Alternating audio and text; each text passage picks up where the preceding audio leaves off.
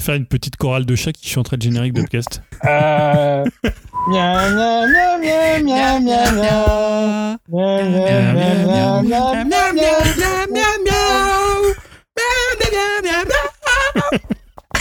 Bonsoir et bienvenue dans Upcast 98, euh, le numéro qui nous rapproche vraiment du numéro 100 pour lequel on a toujours rien foutu. Toujours Je pense prévu. pas qu'on fera quelque chose de différent. Non, je pense que euh, le podcast, le seul podcast qui va célébrer son centième épisode en faisant rien de spécial, ça va être nous. Salut les pigeons. Après, Voilà. on en a fait plus de 100, faut le dire. Bah oui, c'est ça. Vous nous Non. attendiez au tournant. Voilà. Nous, on prend le mur. Comme Voilà. d'hab. C'est comme ça qu'on se passe ici à Upcast. Vous êtes sur Upcast.fr, le podcast qui vous parle de culture en général et plus particulièrement de cinéma, de séries, de euh, d'art ludique, nous disions un moment, de jeux vidéo, hein, pour ceux qui, qui comprennent moins. Ouais. Euh, voilà, peut-être d'autres types d'art dont on parlera ce soir. Euh, ce soir, vous avez déjà entendu la magnifique voix de Julien. Bonsoir Julien. Bonsoir, c'est gentil de Bonsoir d'apprécier mon, mon organe. J'apprécie tous tes organes, Julien, tu le sais. Euh, Dimitri également est avec nous. Salut Dim. Salut tout le monde. Ah, quel bel organe également. Ce soir, nous avons trois Barry White autour de la table. C'est incroyable. Mais le seul, le seul de la bonne couleur manque. Puisque. Yao n'est pas encore là pour le moment. On ne sait pas. Bon, en tout cas, il nous manque. On ne sait pas s'il va venir. Peut-être va-t-il débarquer. Il est le bienvenu. hein. Il a des petits euh, retards euh, personnels. euh, et en tout cas, voilà, on, on espère jusqu'au dernier moment qu'il va réussir à, à- à se joindre à nous. Surtout que c'est lui Ouais. qui devait animer ce soir. Donc je, je me retrouve à improviser mes conneries. voilà, ça se Ah, voit, à- ça à moins qu'il ait, tué ses enfants, alors on rassure les gens, il a pas de terrasse, donc déjà il aura plus de mal peut-être à C'est s'en débarrasser. Il Mais lui reste un congélateur, donc ça c'est quand même toujours un danger. Yao, on est avec toi, on pense à toi de tout cœur, hein, bien sûr, mais sait ce que c'est. on préfère s'amuser, à enregistrer un podcast. Salut les pigeons. Donc numéro 98, vous nous retrouvez bien sûr sur webcast.fr sur lequel vous pouvez nous laisser des commentaires si vous voulez également accéder au Discord de l'émission, puisque oui, Dimitri qui à l'heure actuelle, je le vois, s'éponge le front en sueur. Il ne sait qu'il a rien. Il n'a pas préparé sa rubrique. Il le sait qu'il n'a pas de commentaires du dernier Comme un épisode. collégien qui est interrogé comme ça par surprise par professeur. Monsieur Dimitri, au tableau, qu'est-ce qui était J'ai tout simplement pas préparé parce que, bah, au niveau des commentaires, à part me demander des liens pour le Discord, il n'y a pas eu grand chose. Mais justement, le Discord, bah, il est quand même bien animé. Hein. Euh, Bon, c'est plus grâce à vous qu'à nous. Hein. Oh, quand même, on y est. C'est vrai que tu fais pas grand-chose, Dim. Si, si, il est remarqué. Oh, j'en vois quand même quelques petits commentaires de On est présent, mais, on est euh, présent. c'est surtout les, euh, les Falbalin, les Tulka, les euh, Alors là, les ça, Wanda qui, Ça, c'est Steph sûr. qui, qui commentent. Qui commentent notamment euh, tout ce qui est jeux vidéo, hein, avec l'actualité brûlante du moment, avec euh, la sortie imminente des nouvelles machines. Quoi. Donc Ouais, ça fait parler. parler. Hein. Ça fait parler. Il y a eu d'ailleurs un échange assez intéressant hein, sur, euh, sur le Discord. Si vous voulez participer à ces échanges sur le Discord, vous venez nous sur- demander ça. Sur le démat Sur le démat, comment Ouais. ça Ah oui, sur le démat, Ouais, oui, le, le dire, sujet la de discussion, ouais, Ouais, tout à fait, exactement. On y reviendra peut-être tout à l'heure euh, dans la partie un peu, enfin dans la partie dans le sujet quand on va s'attarder un petit peu plus en profondeur aux jeux vidéo. Si vous voulez nous retrouver sur le Discord, vous trouvez le lien, vous venez le demander sur upcast.fr pour avoir le code d'accès. Et sinon, vous pouvez aussi demander euh, sur Twitter, euh, voilà, sur lequel on fait bouger la twittosphère française, hein, bien sûr. Suivez-nous, hein, euh, c'est le live caro jus, tout ça, on les explose. Le yaourt Le Yahoo. le Yahoo jus. C'est exactement ça. Comme malheureusement, il n'y a plus trop de Yahoo ce soir. Non, bah, c'est le jus. Voilà. juste sur ma chaîne ce soir. Hein. C'est ça. On va, s'occupe de l'enfant. on va commencer peut-être doucement si ça vous va. Ouais. Vu que voilà, Dim, encore une fois, n'a rien fait, on peut peut-être y aller. Partie euh, divertissement, j'ai envie de dire. Mais en fait, je, je vais plutôt dire contenu. Finalement, contenu, vous le savez maintenant, il n'y a plus vraiment de partie euh, jeux vidéo, partie cinéma, etc. Euh, c'est plus euh, un peu plus un peu plus mélangé qu'avant. Et euh, par contre, euh, maintenant depuis quand même une bonne cinquantaine de numéros, j'ai l'impression, on se donne une œuvre qu'on va euh, aller euh, regarder, observer, écouter euh, tous dans le podcast, tout, tous autant que nous sommes. Même Yao qui n'est pas là ce soir. Qu'est-ce que tu as dit, Dim Subir. Subir. Ça dépend des, ça dépend des semaines. Tu penses au Marvel ou tu penses à d'autres choses? Bref, on va pas Oh, on va pas polémiquer. ne polémiquons pas sur Ouais. le sujet. Euh, en tout cas, euh, cette semaine, on s'était donné comme film, enfin il y a deux semaines, on s'était donné comme film, comme euh, comme œuvre, un film. Un film, euh, un film, un œuvre sur Netflix. Donc, Ouais. Assez facile à aborder. Je préviens toujours qu'on va euh, potentiellement spoiler sur Ouais. ce film dans cette partie. Donc je mettrai un timecode que vous retrouvez dans la description ou sur upcast.fr pour vous indiquer quand est-ce qu'on arrête de parler du film si vous vraiment vous voulez rien en savoir. Je sais pas si vous en saurez plus après, cela dit, puisque ce film en question, c'est I'm Thinking of Ending Things de Charlie Kaufman. Voilà. Julien, je te vois prendre tes notes. Non, que- je regardais la traduction française. Ah, euh, c'est Alors comment ils l'ont traduit je veux juste en Je finir. vais juste en finir. je veux juste en finir. Ça a l'air d'être presque un peu plus euh, dépressif que, que ce qu'on pourrait croire. Parce que I- I'm thinking of ending things, c'est plutôt ce qu'on plus- dit euh, lors d'une relation aussi. Ouais. Euh, lors de la fin d'une relation en anglais, alors que je veux juste en finir, on dirait plutôt. Ouais. euh, je- C'est vrai qu'en anglais, ça fonctionne mieux par rapport à. Oui, à- au sujet aussi, à ce qui se passe dans ce film. Euh, film de Charlie Kaufman, hein, Ouais. Charlie Kaufman qu'on aime, qu'on apprécie, Ouais, nous, dont on parle souvent quand même ici. C'est vrai, enfin, alors personnellement découvert euh, plus ou moins au moment de Eternal Sunshine of the Ouais, Spotless en tant que scénariste. euh, voilà, c'est ça, Bing Joel Malkovich, Ouais.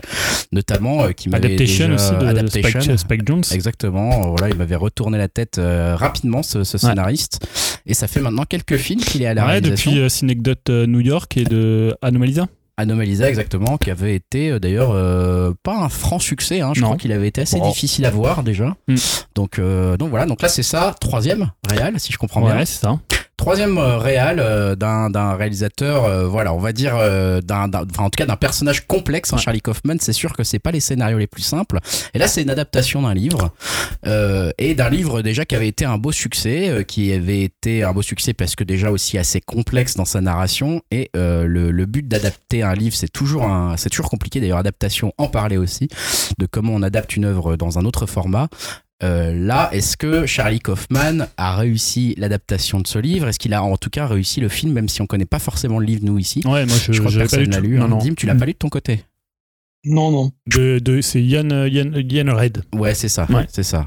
Qui avait été un beau succès. En tout cas, I'm Thinking of Ending Things. J'ai- J'aimerais bien, Julien, du coup, peut-être je te lance le, je te lance le flambeau comme ça, tu le saisis si tu le souhaites. déjà, tu veux qu'on, pitch un peu le film? Tu peux. ouais, on peut- Ouais. on peut essayer. Donc on va dire que euh, si on s'en tient au titre euh, Je veux juste en finir, ou- voilà, c'est on, on part du en- a priori euh, l'histoire d'une jeune femme hein, qui, est, qui, est- qui, est- qui parle qui parle en voix, en voix off et qui euh, entend, euh, on, a- on comprend qu'elle entend euh, terminer la relation euh, euh, conjugale qu'elle a avec euh, qu'elle a avec son, son, petit ami. Et donc ils se retrouvent dans une voiture par un grand temps de neige. Et donc euh, ils discutent assez longuement pour se rendre chez euh, donc les beaux-parents de cette jeune fille, donc les parents euh, donc ils sont joués par David Twellis et Tony Collette, excellent dans, dans le rôle d'ailleurs. Euh, voilà, et après, quoi en dire sinon C'est que bah, le film, c'est une espèce un peu comme souvent chez Kaufman, de, de, à la fois de Rubik's Cube, de façon de, de retourner euh, plusieurs fois sur plusieurs fois le, le sens du film, euh, de jouer avec le temps aussi. C'est ça, ouais. Voilà, c'est hein. toujours un des films euh, concept, on va dire. Voilà, hein. Toujours un film peu des concept, projets je- concept. Je ne saurais pas comment les appeler, ça vire un peu à la fois dans le, un peu le, on n'est pas, pas loin du, du Lynchland parfois aussi dans la ouais, façon dont c'est Je crois qu'ils appellent ça en anglais des high concept movies. high hein. concept movie. Voilà, donc ça. des concepts forts, euh, Ouais. enfin des téléfilms, enfin des films pardon à concept très fort. Même si paradoxalement, c'est peut-être son film euh, le moins high concept par rapport. C'est- C'est un cinéaste très high concept pour reprendre ton expression, mais celui-là est peut-être moins high concept finalement qu'un adaptation où il y a peut-être moins de show en même temps. Ouais, En ou même temps, un- quand j'y- peut-être Bing John Malkovich étant le plus poussé Ouais, dans le plus l'histoire. poussé quand même. dans- dans l'histoire. Euh, mais mais c'est vrai que là, on est quand même dans un concept puisque vous l'avez, Julien l'a dit un petit peu dans sa dans son résumé de film. Hein. Dim, si tu veux compléter, t'hésites pas à nous interrompre, bien sûr. Mais euh, voilà, effectivement, une fois qu'on est qu'on a assisté à cette longue discussion dans la voiture, on arrive chez les parents, les scènes. euh, continuent à se dérouler, le tout dans une ambiance extrêmement étrange dont on ne saisit point les tenants et les aboutissants, si j'ose Ouais. dire. Euh, le tout, effectivement, comme tu l'as dit, avec des, un peu des changements de temps qu'on qu'on voit pas trop, Ouais. des personnages qui vieillissent puis rajeunissent, euh, mais de type 30 ans d'un coup. hein. Même moi, des situations qui sont Voilà. complètement différentes d'un presque d'un euh, plan à l'autre. Tout ça avec quand même ce qui est important de le dire, je répète en spoil, hein, vous avez toujours le marqueur sur, euh, sur le, la description, entrecoupé de plans avec un euh, janitor, hein, un, un, un homme à tout faire, on va dire, Ouais, dans un homme d'entretien dans un, d'entretien, dans voilà, un lycée très très américain, très dans un lycée américain qui est assez âgé. Hein. On Ouais. sent un homme d'une 80, 80 ans, peut-être Ouais, un ouais. 70, 80 ans, et qui erre dans les couloirs de ce, de ce lycée Mm. en train de passer la ponceuse ou les choses comme ça. Voilà, ça, ça entrecoupe le film. Euh, ça, ça a son importance, ces petits plan. Et également Mm. beaucoup, beaucoup de citations euh, culturelles. hein. Alors oui, c'est un vrai Voilà. défouloir. euh, Notamment dans la partie de la- dans la voiture quand ils discutent. hein. on, cite à la euh, fois David Foster Wallace, Guy Debord, on cite euh, la critique euh, Cale, qui est une critique de, de cinéma. Ouais. Euh, voilà, a C'est du name évidemment- dropping, hein. Il y a du a- name dropping. Il y a, alors, du, il y a de l'astrophysique, il y a- voilà, il y, a du- il y a de tout. Euh, bon, voilà. poussé- C'est pas mal poussé en plus hein, leur discussion sur ces. euh, Ouais.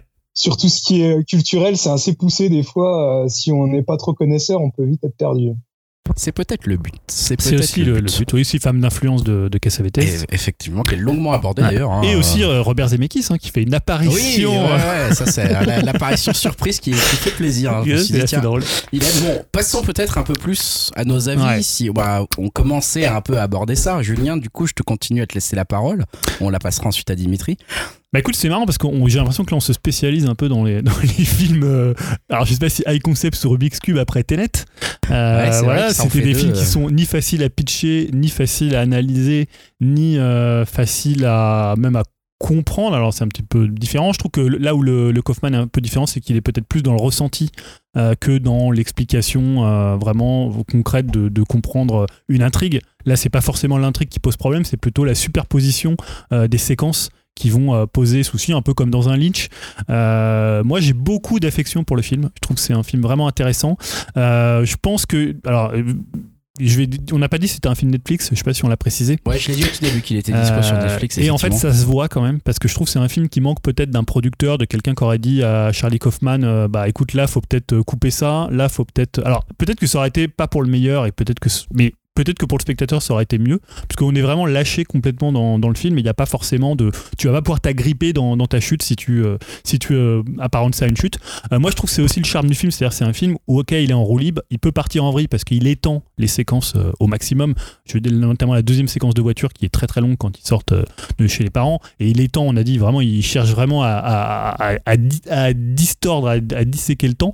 Mais je trouve en fait c'est un film qui, qui est assez intéressant dans la façon dont il, il raconte deux histoires presque différentes. C'est-à-dire que par rapport à son titre, on parlait du, palindrome de Tenet, finalement là aussi c'est une forme de, de palindrome un peu conceptuel, c'est-à-dire d'un côté le truc je veux en finir, c'est juste cette fille qui veut euh, finir la relation avec, euh, avec euh, bah, ce, ce petit copain qui est un type au demeurant assez sympathique, un petit peu prétentieux dans ses références, dans ses références culturelles, mais voilà on peut penser qu'elle est un peu, elle a envie d'en finir, et dans, en même temps il y a cette histoire du, donc de cet homme agent d'entretien qui semblerait être le personnel de Jack plus vieux, hein, on peut un peu l'affirmer, je sais pas si on est déjà dans les théories, voilà.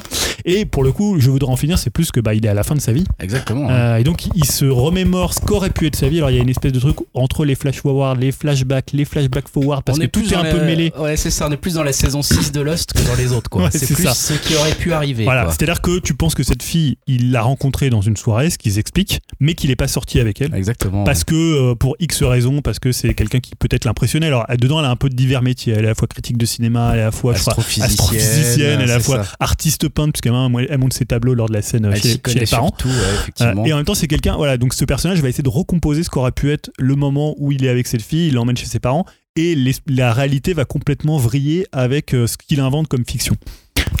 Ouais, et ce qu'il aurait pu être, comme tu dis, puisque euh, on s'aperçoit notamment euh, à travers les flashbacks du film que Ouais. c'était lui en fait qui peignait, c'était lui aussi Ouais. qui s'intéressait au cinéma, ça. euh, qui a poussé finalement aucune de ses choix de carrière, qui Ouais. a fait finalement le choix d'en faire aucun. Et, en gros, il a raté sa vie, quoi. et qui voilà quelque part c'est l'histoire de quelqu'un qui a raté sa vie et qui se ouais qui voit ce qu'elle aurait pu être ou ce qu'elle aurait peut-être dû être et, et qui le regrette un petit peu amèrement. C'est pas forcément dit comme ça mais on le ressent dans le ressenti du film qui met mal à l'aise hein, Ouais.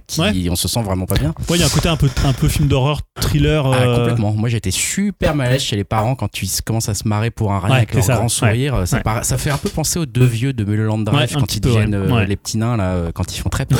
Clair. ça, ça fait vraiment quand ils rigolent et tu te dis, mais en fait, ils sont limite inquiétants. ouais c'est ça. Donc et pareil aussi, ça fait beaucoup penser à Kubrick quand ils arrivent dans le, ce lycée un peu. euh, ou même la neige, tu vois, le côté un peu, euh, un peu shining euh, du, du départ quand ils sont dans la neige, qu'ils arrivent comme ça dans cette bâtisse où ils font un peu le tour, où les parents ils mettent un peu près, je sais pas combien de temps à descendre là. C'est affreux ce passage aussi C'est hyper là, ils vont arriver et tout, ils ont le temps de faire. Je sais pas, il y a le chien qui se qui s'ébroue pendant au moins euh, 30, se- je sais pas, C'est 30 ça, secondes. ouais. Il y a un tas de phénomènes comme ça, un peu surnaturels ou presque normaux qui paraissent bizarres de la façon dont, euh, Kaufman les filme. Et Kaufman est aussi un cinéaste quand même un peu de l'étrange et en même temps d'une espèce de, de, espèce de baroque, une espèce de baroque un peu normal. Il, a toujours, il arrive toujours à faire quelque chose qui paraît normal et en même temps qui est complètement décalé par. Ce qui est, ce qui est rigolo d'ailleurs, après je, je, voudrais entendre dire, mais je souligne juste justement, tu dis euh, enfin cinéaste, et je trouve que ce qui est intéressant et ce que je ne savais pas vraiment, euh, puisque j'ai pas vu ces deux premiers films, c'est que c'est un, un, formidable, je trouve, euh, comment dire, metteur en image. C'est un très bon scénographe et un très bon composeur d'images visuellement. Il y a des, vraiment des très belles mm. images, j'ai trouvé. Alors après, il y a d'autres problèmes de réalisation, ça je pense qu'on va peut-être en parler, euh, voilà, où il y aura peut-être plus de réserves du côté de Dim ou du mien, où on sait qu'il y a détesté. N'a pas, pas du tout aimé. Malheureusement, il sera pas là pour partager son avis. Tant mieux, on l'a parce que le film est très bon. Hein. c'est ça. Donc voilà, le, le, j'ai envie de passer peut-être un peu de la parole à Dim. On, reviendra sur la discussion un petit peu après. Dim, de ton côté, je t'ai vu un peu hocher de la tête quand, quand Julien a dit il y a une séance très longue dans la voiture. T'as fait oh oui, ça c'est long. bah déjà pour commencer, je suis quand même euh, assez d'accord avec Julien. Hein. On a trouvé une sacrée thématique pour cette nouvelle saison euh, des œuvres communes, euh, avec des films bien clivants, hein, parce que je pense que c'est tout aussi clivant que Tenet. Et ouais, bah comme vous avez pu dire tous les deux, bah, c'est un film qui est vraiment pas simple à comprendre, on va dire. Et pour être honnête, euh, je sais toujours pas si je l'ai aimé ou pas ce film.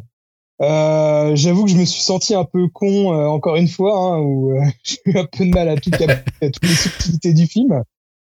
Alors j'ai vu une analyse du film ensuite sur le net. J'étais quand même un peu rassuré de voir que j'avais quand même à peu près compris les grandes lignes. Euh, comme quoi le, film traite de la solitude du personnage incarné, incarné par euh, Jesse Plemons. Euh, et il s'imagine une petite amie qu'il a peut-être rencontrée à une soirée quiz, ou bien dans un fast-food, et il essaye de voir comment aurait pu être sa vie avec elle. il se l'imagine aussi à plusieurs périodes de sa vie et de celle de ses parents. c'est pour ça qu'on voit les acteurs des fois jeunes et vieux selon les plans. Et euh, vu que tout ça, se mélange, euh, bah, ouais, c'est quand même assez bien barré, quoi. Et euh, j'ai trouvé le film quand même bien noir, car même son, dans son imagination, bah, tout ça c'est vraiment pas l'idéal, car sa petite amie veut le quitter et il revit clairement pas les meilleurs moments avec ses parents. Alors j'ai plutôt apprécié l'idée générale du film. Mais bon, voilà, hein, comme euh, tu as pu le suggérer, Greg, j'ai trouvé quand même que ça tirait quand même un petit peu en longueur, hein, les dialogues, euh, surtout dans la voiture. Hein. Je pense que c'est quand même des moments, moi, qui m'ont fait quand même un petit peu décrocher. Je pense pas être le seul. Euh, c'est des références qu'on n'a pas forcément tous et qu'on connaît pas tous, euh, voilà. Euh, après, j'ai bien aimé l'ambiance bien étrange qui m'a permis de, de, rester quand même scotché au film et surtout les acteurs que j'aime beaucoup. Euh, Jesse Plemons euh, qui a l'air toujours euh, hyper ambigu. Hein. Je l'ai découvert avec Breaking Bad normal, notamment. c'est un gars qui a l'air toujours un peu gentil, voire un peu véné comme ça, mais de temps en temps il tient des câbles, et, ce qui le rend vraiment inquiétant. Tony Collette aussi, bah, je la trouve excellente et très expressive, hein, comme toujours. Et, j'adore l'acteur qui joue le père, qui s'appelle David Tuelis. C'est un acteur. Franchement, je trouve que c'est un, acteur qui est vraiment génial. Euh, J'encourage aussi bah, toujours les gens à voir les films en VO, mais là encore plus parce que j'adore la voix de ce type. Euh, je trouve que voilà, ça, ça, devient une obligation de voir le film en VO. Et euh, bon, en plus, la dernière fois qu'on l'a vu, c'était en cosplay Senseiya dans Wonder Woman. Donc là, ça fait plaisir de le voir euh, dans un rôle un peu plus sérieux. Et je pense qu'il a l'air de bien s'amuser. Donc euh, voilà, ça vaut le coup aussi pour lui parce que surtout que c'est un acteur qui se fait un petit peu rare. Et pareil, l'actrice principale, elle, j'ai trouvé vraiment mm. excellente. Ouais, euh, Jessie Buckley. Buckley. Alors, euh, j'avais vu après, j'avais regardé sa filmographie, j'ai vu qu'elle jouait dans Tchernobyl, mais je me, me rappelle plus trop de son rôle dans Tchernobyl. Euh, mais bon, ouais, je trouve qu'elle joue vraiment bien, elle porte euh, bien le film sur ses épaules. Euh, voilà. Alors par contre, ouais, il y a quand même des trucs comme je disais, je, je suis pas sûr d'avoir tout compris dans le film. Hein. Par exemple, les scènes de danse à la fin, je sais pas trop comment les interpréter. Je pense qu'on y reviendra peut-être euh, tout à l'heure dessus. Euh, bref, je peux pas vraiment dire que j'ai passé un super moment devant ce film, mais faut bien avouer que c'est original, intrigant et que le film reste quand même bien longtemps en tête euh, après le visionnage. Donc, euh, ouais, je recommanderais quand même aux gens de le voir. Quoi. Ça vaut quand même le coup d'œil. Merci pour cet avis détaillé, Tim, qui euh, finalement euh, effectivement souligne quand même euh, des points qui peuvent être clivants et je pense que bon, Yao n'est pas là pour confirmer, mais je pense qu'effectivement la longueur de certaines scènes avec en plus le name dropping qui complique un petit peu les discussions, mm. que t'es plus suivre de, t'es plus sûr de suivre, plus. C'est ça, ouais. La fin, moi je trouve la fin qui part totalement en vrille et là tu te dis mais qu'est-ce que je suis en train de regarder C'est ça. Plus en plus dans toutes ces scènes de discussion et même d'ailleurs dès la première dans la voiture, le montage est extrêmement bien fait et surtout très perturbant puisqu'il commence à répondre aux phrases avant même d'avoir fini celle de l'autre. Ils se répondent à un rythme qui va hmm. pas du tout. tu vois déjà des choses en, en, en arrière-plan qui sont déjà un peu inquiétantes. Tu sens que c'est, tu sens que c'est fait exprès tout ça et que c'est très bien maîtrisé, mais euh, c'est sûr que ça fait lâcher encore un peu le film, quoi. De se dire mais c'est bizarre le rythme de ces dialogues, ils ont l'air faux ou quelque chose. Bien sûr qu'ils sont faux puisque un des personnages est faux, donc euh, enfin voilà, donc ça c'est sûr qu'on le comprend plus tard, mais mais du coup euh, c'est c'est un film c'est un film qui est, euh, ouais, qui est compliqué, mais qui est beau dans sa complexité, je trouve. Contrairement à beaucoup de films qu'on a vus qui sont compliqués pour rien, euh, voilà, hein, on pourra reparler de Tenet. Euh, là, je trouve que, en fait, je suis pas tout à fait d'accord avec ce que tu disais, Julien, au début, en, disant on aurait peut-être dû mettre un producteur à, à, à, Charlie Kaufman pour lui dire d'arrêter.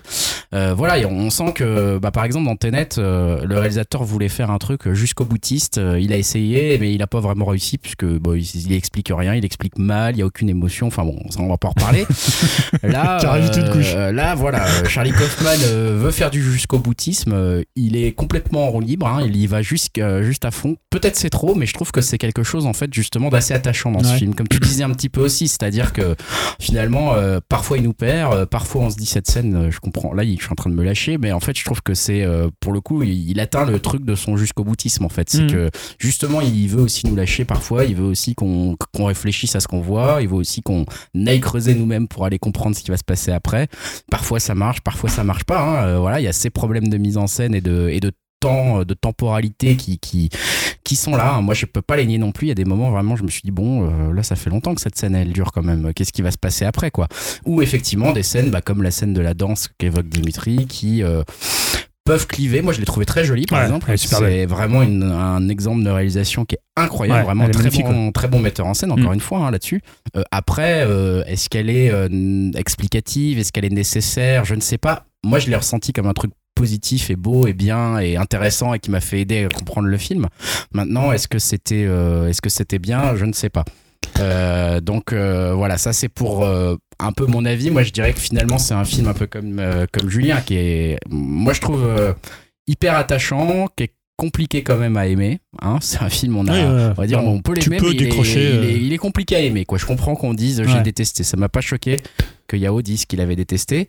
Euh... Il a le mérite d'être unique au moins parce que euh, franchement, des films comme ça, on n'en voit pas non plus tous les jours. C'est exactement ça. Et bon, voilà, après, euh, encore une fois, est-ce que ça fait de Charlie Kaufman En fait, le fait d'être un bon metteur en scène et d'avoir des idées tortues, tordues, est-ce que ça fait de lui un bon réalisateur? Je suis pas encore tout à fait persuadé du coup. Parce que on a un réalisateur qui est touchant, on a un réalisateur qui pour le coup veut aller jusqu'au bout de son concept et veut nous faire ressentir des trucs complètement à l'inverse de Dantenet et ça marche, on ressent des trucs, parfois de la haine mhm. vis-à-vis du film, parfois de ah l'ennui, parfois des trucs super. Donc là ça marche, mais euh, est-ce que c'est un bon réalisateur pour autant? Je sais pas parce que je sais pas dans quelle mesure il voulait perdre autant. En fait, j'ai toujours ce doute de est-ce qu'il voulait vraiment arriver à nous ennuyer avec certaines scènes ou est-ce que c'est un truc qui se passe malgré lui? Je pense qu'il veut étirer le temps sur des scènes et euh, que. Mais, tu vois, quand tout à l'heure je, je parlais d'un producteur, c'était pas forcément dans l'idée de quelqu'un qui va arriver va lui dire attends ton film on comprend rien on va essayer de le rendre non mais est-ce que c'était un peu j'ai l'impression que tu, tu, le comprenais comme ça on va essayer de le rendre compréhensible par la plèbe. Simplement que peut-être parfois quand t'as quelqu'un en, en opposition qui va te dire qui va t'amener à avoir un autre regard peut-être. Peut-être là, il faut que tu raccourcisses cette séquence, là, faut que tu la mettes plus longue, là, faut que tu apportes un contrepoint pour que ça soit, pour que le récit fonctionne mieux, tu vois. C'est juste d'avoir peut-être un regard différent. Alors quand tu es la tête dans le guidon dans un film ou dans, enfin, dans n'importe quelle œuvre, parfois c'est compliqué d'avoir du recul en fait. C'est sûr. Après, euh, il y a le côté jusqu'au boutiste qui est intéressant justement. Parce que tu vas aller, t'allais pas dire à Kubrick, euh, tiens, tu vas faire ça comme ça. Et lui, il disait, bah non, moi je fais mon truc jusqu'au bout et je le fais comme non, je mais il est peut-être pas encore à la maîtrise de Kubrick. ça, par euh, contre, c'est sûr. Mais peut-être qu'il y a un génie derrière euh, euh, équivalent, j'en sais mais tu rien. vois, par exemple, je, on prend euh, Irishman de Scorsese, je trouve que c'était un film qui était trop long, Ouais. parfois pour ce qu'il voulait dire. Ouais, ouais. Euh, et des fois, tu te dis, bah, et pourtant, et tout Scorsese qu'il est, et voilà, c'est un des plus grands metteurs en scène de l'histoire du cinéma. Mais peut-être que parfois, si t'as quelqu'un, et on a vu parfois des grands réalisateurs qui ont travaillé avec des grands producteurs, et c'est finalement une association qui, qui donne des grandes choses, quoi. Donc, c'est pas forcément quelqu'un qui va dire, non, là, tu coupes parce que faut qu'en salle, ça fasse deux heures. Tu vois, non. C'est pas ça, parce que moi je trouve que toute la dernière partie, tu vois, la scène, la façon dont il enseigne. Parce qu'en fait, c'est un- le film est un peu construit en plusieurs blocs. T'as la, la scène de la voiture, la scène de la maison, la scène euh, en revoiture, la scène du, euh, du, Du lycée, de la quoi. glace, et enfin où Ouais. il veut acheter une, une Ah glace. oui, oui, c'est vrai, Euh, voilà, je sais pas ce que c'est, c'est un espèce de petit fast-food, Ouais, c'est un- ça, une sorte de food truck, je sais pas trop comment, comment ce que c'est. Et après la scène du lycée, c'est des scènes comme ça qui sont un peu indépendantes presque, et après le final, qui sont un peu indépendantes les unes des autres. Mais je trouve qu'à la fin, il expédie un peu les trucs, tu vois, en, en- presque en catalogue. C'est-à-dire, t'as la scène de, de danse, t'as la scène euh, après la scène de comédie, C'est surtout le final. euh, le final, j'avoue que là, j'aurais été un producteur, je l'aurais peut-être dit, bon, là, on peut peut-être couper Quand cette il fait son- son Ouais, discours, discours, Alors apparemment c'est le même discours que Russell Crowe dans Un homme d'exception. C'est vrai C'est ce que j'ai lu, ouais. Ça, c'est drôle. Ça, c'est drôle. Et parce que la même chose pour euh, le film de, enfin le Zemeckis. En fait, il y avait vraiment d'explications pourquoi c'est un film de Robert Zemeckis. En fait, il expliquait que euh, à la base ça devait être un, film de, de personnes et en fait c'est le, je crois que c'est le monteur qui a, qui, a, qui a mis en fait un réalisateur et le premier truc qu'il a trouvé c'était euh, le truc de, de Zemeckis. Je crois que c'est dans, euh, je sais pas si c'est pas dans Contact. Donc le euh, Writing by Zemeckis, il a mis ça. Et euh, comment euh, Kaufman a trouvé ça drôle, ils ont demandé à Zemeckis. Zemeckis a dit ouais ok ça me fait marrer. Ah, c'est ça, ouais. Et donc après, il est remercié à la fin du film d'ailleurs, et ils ont mis juste ça. Et il a dit Ouais, je pense que Zemeckis aurait pu faire un film comme ça. Bon, il en a pas trop fait, mais C'est drôle. Voilà, c'est typiquement Kaufman. C'est comme chez Lynch où des fois tu cherches des explications. Les gens ils sont là Pourquoi il y a un cowboy? C'est parce que c'est la fin de l'âge d'or d'Hollywood. Il dit. Ouais, non, moi je veux juste mettre un cowboy. Je trouve ça cool les je- cowboys. J'aimais bien les cowboys. tu vois, des fois, tu, Ouais. c'est dans ce genre de film où tu vas chercher des grandes interprétations, alors que parfois c'est juste des idées en fait. Et ces idées-là, euh, mis les unes avec les autres, euh, Alors après, euh, je pense qu'on risque peut-être d'avoir sur le Discord, je ne sais pas, ou en tout cas Yao dans ses remarques peut-être, euh, assez rapidement des expressions de type branlette intellectuelle qui vont sortir et euh, que je pourrais entendre assez, euh, assez facilement de mon côté. Ça t'en dirait quoi, Julien? Bah, moi, je dirais que c'est c'est bon intellectuel s'il n'y a pas d'émotion derrière. Et je trouve que Kaufman, c'est quand même un cinéaste qui, moi, qui me touche beaucoup. C'est-à-dire, c'est un cinéaste qui parle de la dépression, qui parle de la solitude, qui parle quelque part de la mort, euh, qui parle des choses que tu as ratées dans ta vie. C'est un cinéaste quand même qui, qui parle de ça. Donc, euh, après, euh, tu, je sais pas, bon intellectuel, ça voudrait dire que finalement, il parle de quelque chose et puis en même temps, il, le traite un peu de manière euh, hautaine ou de manière un peu distancée ou de manière un peu ouvrir en coin. Moi, je trouve que c'est jamais le cas, en fait. Après, Ouais, il y a beaucoup de références, mais après, ces références, elles s'expliquent par la relation qu'il y a entre les deux personnages. C'est-à-dire que lui, tu as l'impression que c'est un type qui, est un peu, qui a une espèce de savoir un peu encyclopédique, euh, qui est parfois un peu agaçant, mais euh, tu vois, qui l'écrase un peu. Il y a une espèce de relation de pouvoir qui est encore mal définie entre euh, même les femmes qu'il a eues et lui, la position qu'il a par rapport aux femmes, parce que dedans, c'est quand même une femme assez. presque. C'est une femme assez forte, en fait. C'est un personnage féminin qui est. presque. dont tu peux penser que, hors de ces séquences qu'il imagine, c'est quelqu'un qui peut l'écraser parce qu'elle est peut-être plus brillante que lui, en fait. Et, je pense que ça, ça vient aussi en contrepoint de montrer que c'est lui qui balance un peu son savoir encyclopédique un peu relou, tu vois, de faire du name dropping, de faire des choses qui n'ont pas trop d'intérêt dans la situation juste pour la conversation.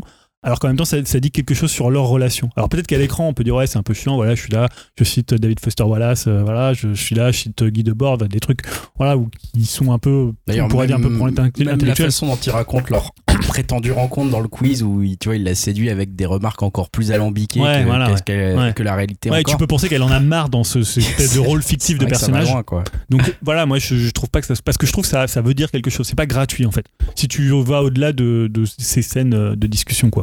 Euh, super, bah Dim, est-ce que, euh, dernière question peut-être, je sais pas, est-ce que euh, ça t'a donné euh, envie de suivre encore plus la carrière de Kaufman Est-ce que t'avais vu ces deux films d'avant? Est-ce que t'as envie de revoir celui-là?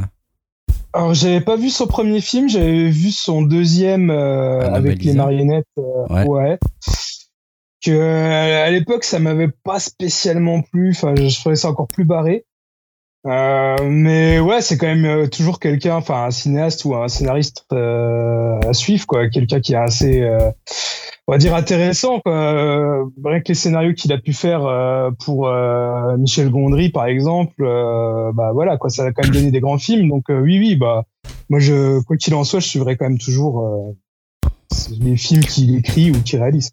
Après, je trouve que la question elle est assez bonne de savoir finalement si- est-ce que c'est un grand cinéaste? Parce que moi je trouve qu'on l'apparente quand même surtout à ses scénarios et au concept de ses films. Complètement. Tu vois, donc c'est par exemple, quand tu penses à lui, tu vas penser à des scénarios assez alambiqués. Avec, euh, Complètement. tu vois, Adaptation, c'était aussi ce- cette idée-là de, des- des choses à l'intérieur. C'était beaucoup de, ré- de C'était récits fou. enchâssés, des, de systèmes de poupées russes ou de façon dont tu peux. euh, comme ça, tirer dans une idée et en remettre une autre par-dessus, enfin voilà, des idées dans les idées. Et c'est vrai que ça- la question peut se poser. Je pense que c'est plus un, presque un cinéaste de concept, peut-être, ou de Ouais, scénario. Je serais curieux de le voir réaliser un film euh, avec un scénario pas Ouais. écrit par lui. Parce que tu vois, en plus, là, là, je lisais euh, ce qu'il a changé par rapport au livre. Il a amené énormément de choses. En fait, tu vois, par exemple, le, le cochon en animation, c'est lui qui l'a amené. Euh, Ouais. les, les discussions, toutes les références, en fait, euh, les références sur, là, on en parlait tout à l'heure, sur les critiques de cinéma, sur la peinture, sur la poésie, c'est lui qui les amenait, sont pas dans le bouquin. Donc, en fait, il a rajouté plein de trucs qui viennent de lui qui montrent que voilà c'est un cinéaste euh, Ce qui est bien. c'est un cinéaste qui a, voilà je trouve je trouve quand même la scène on a peut-être pas assez parlé mais la scène de la maison je la trouve quand même même en termes de mise en scène assez impressionnante dans la façon dont il et je pense que c'est les meilleurs passages du film. Je pense que la passe- le passage de la maison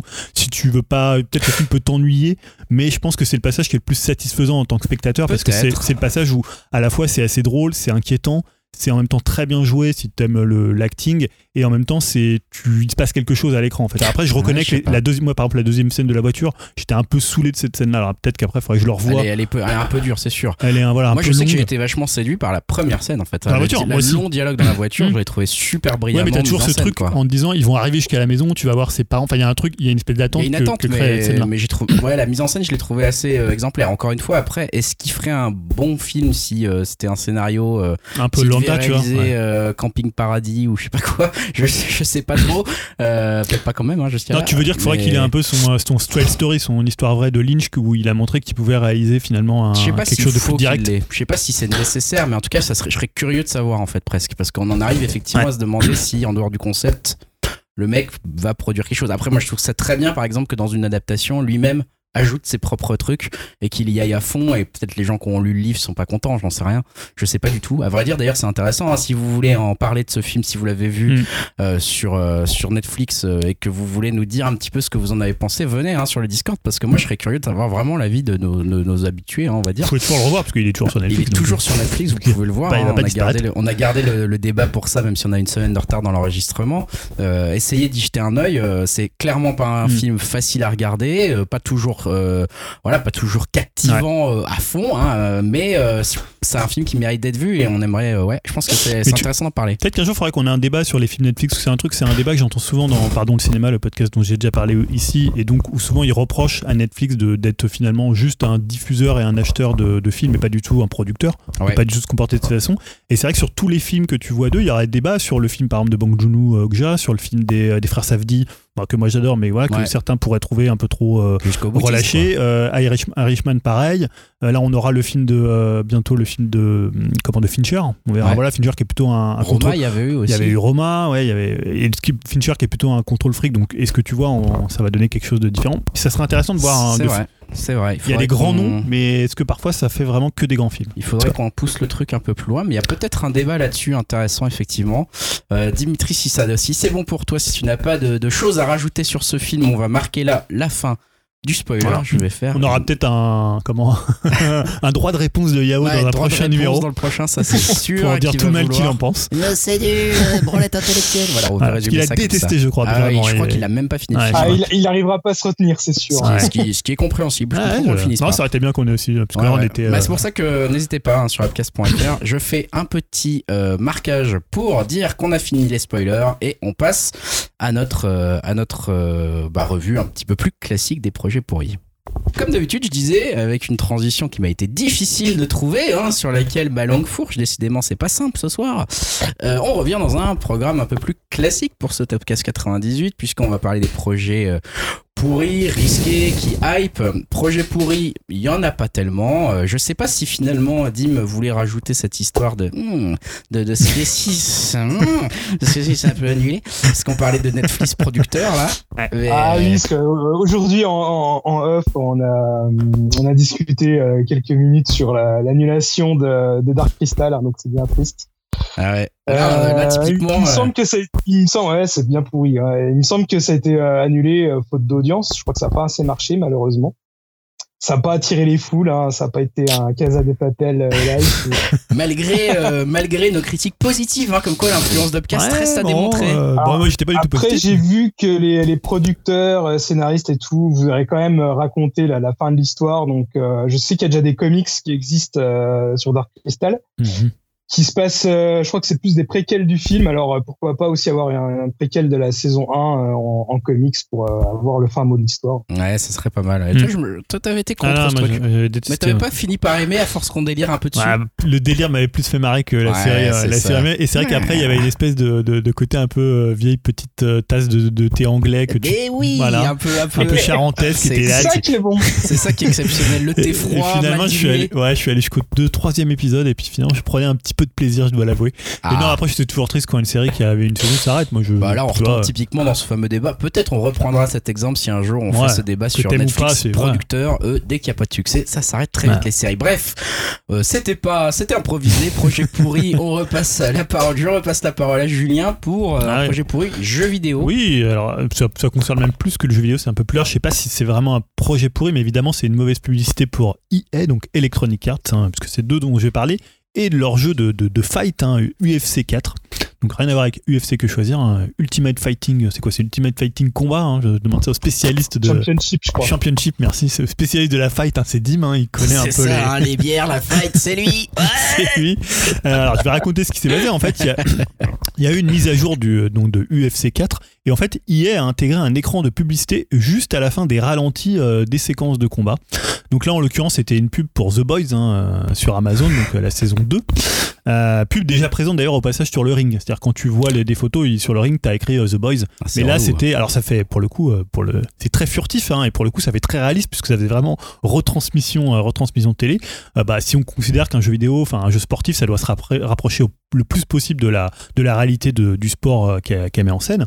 Sauf que, bah, évidemment, ça n'a pas plu aux joueurs qui l'ont fait savoir à, à Electronic Arts. Alors, deux griefs, c'est-à-dire, c'est bah, c'est une pub qui est venue une mise à jour euh, qui n'était pas du tout au lancement du jeu. Donc, tu aurais pu te dire au lancement du jeu, les tests te disent ouais, il y a eu attention les attention les gens, euh, regardez bien, il y a des pubs à l'intérieur du jeu. Donc déjà, c'était un peu moyen de l'envoyer dans une mise à jour. Euh, et euh, bah, déjà, tu c'est pas un free-to-play. Hein. Des- souvent, on accepte qu'un free-to-play euh, bah, ait de la publicité, mais là, c'est un jeu quand même que tu as payé 70 euros. Donc, tu peux estimer que t'as pas envie que le jeu soit financé de- d'autres- d'une autre manière. Et surtout, c'était quand même assez, intrusif, même si c'était quand même plutôt bien vu. Moi, je tiens quand même à souligner l'espèce de côté presque cynique de EA qui l'a mis vraiment au bon endroit pour dire, ah, mais c'est réaliste. Donc, EA a dû évidemment réagir. hein. Ils ont dit, plutôt euh, cette semaine, l'équipe a activé un nouveau placement publicitaire dans EA Sports UFC 4 qui apparaît pendant les replays en cours de partie. Ce type de publicité n'est pas nouveau dans la franchise UFC, même si nous n'avons traditionnellement réservé l'affichage des publicités au menu et au logo de l'octogone. hein. C'est dont je te parlais en- quand tu vois des plans un peu euh, Ouais, en sur, hauteur, euh, tu en vois hauteur, ouais. sur le sur le euh, j'allais dire le tatami, je ne sais pas si ça s'appelle comme le, ça. le sol. Le sol. hein. On va l'appeler comme Le ça. ring, le ring. Euh, il est parfaitement clair que vos rem- ah, grâce à vos remarques qu'intégrer des publicités dans les replays n'est pas souhaitable. Les publicités ont été désactivées et nous nous excusons euh, pour les perturbations que les joueurs ont pu ressentir en jouant. Nous réalisons que nous aurions dû d'abord communiquer avec les joueurs et c'est de notre faute. Alors, je sais pas ce qu'il veut dire communiquer, communiquer avec C'est les joueurs. Qu'il voulait de la pub Ouais, dans, c'est dans le jeu gars. Non, non, bon. Vous voulez une pub ou pas? Donc après, c'est toujours une manière de tester l'opinion. hein. C'est souvent quand ça passe, bah, les- Ah, T'es content bon, et tu touches bon. ta tuile. Et sinon, bah, tu fais amende honorable et tu dis que c'est pas une façon de récompenser les Ah. fans.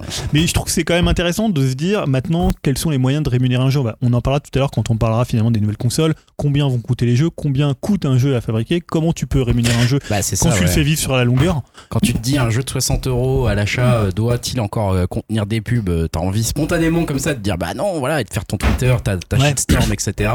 Et Ça, en même temps- je comprends les joueurs et en même temps, ça coûte tellement Ouais. cher à développer et c'est tellement dur d'avoir un jeu rentable de aujourd'hui que bah peut-être Ouais. qu'en fait c'est pas si bête quoi. Et puis tu te dis, et si ça existe dans la réalité, pourquoi tu le reproduirais pas dans le jeu sous le. Ah, sous- c'est ça, surtout les sports américains. Les sports américains, Bah ouais. c'est blindé de pubs euh, toutes les deux Ouais, secondes. enfin euh, bon, euh, si tu joues à, des pubs. euh, si tu joues à Madden et que chaque jeu te prend 4 heures parce que c'est que des coupures de Déjà que- temps. déjà les sports américains, des fois, on a vraiment l'impression qu'ils sont, ils ont été créés juste pour diffuser des pubs. Hein, que ce soit le baseball ou le foot US, euh, t'as plus de pubs que de jeux.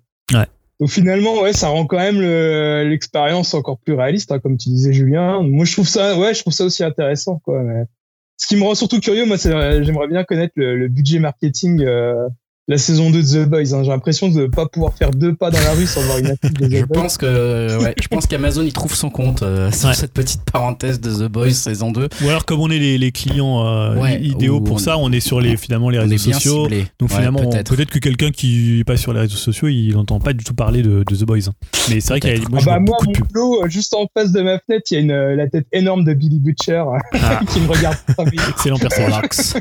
Super. Bon bah écoute, euh, ouais, bon, on en reparlera sans doute de ce sujet des jeux vidéo et de euh, leur financement, de leur publicité, etc. Peut-être même peut-être plus tard euh, dans la section un peu plus consacrée aux jeux vidéo.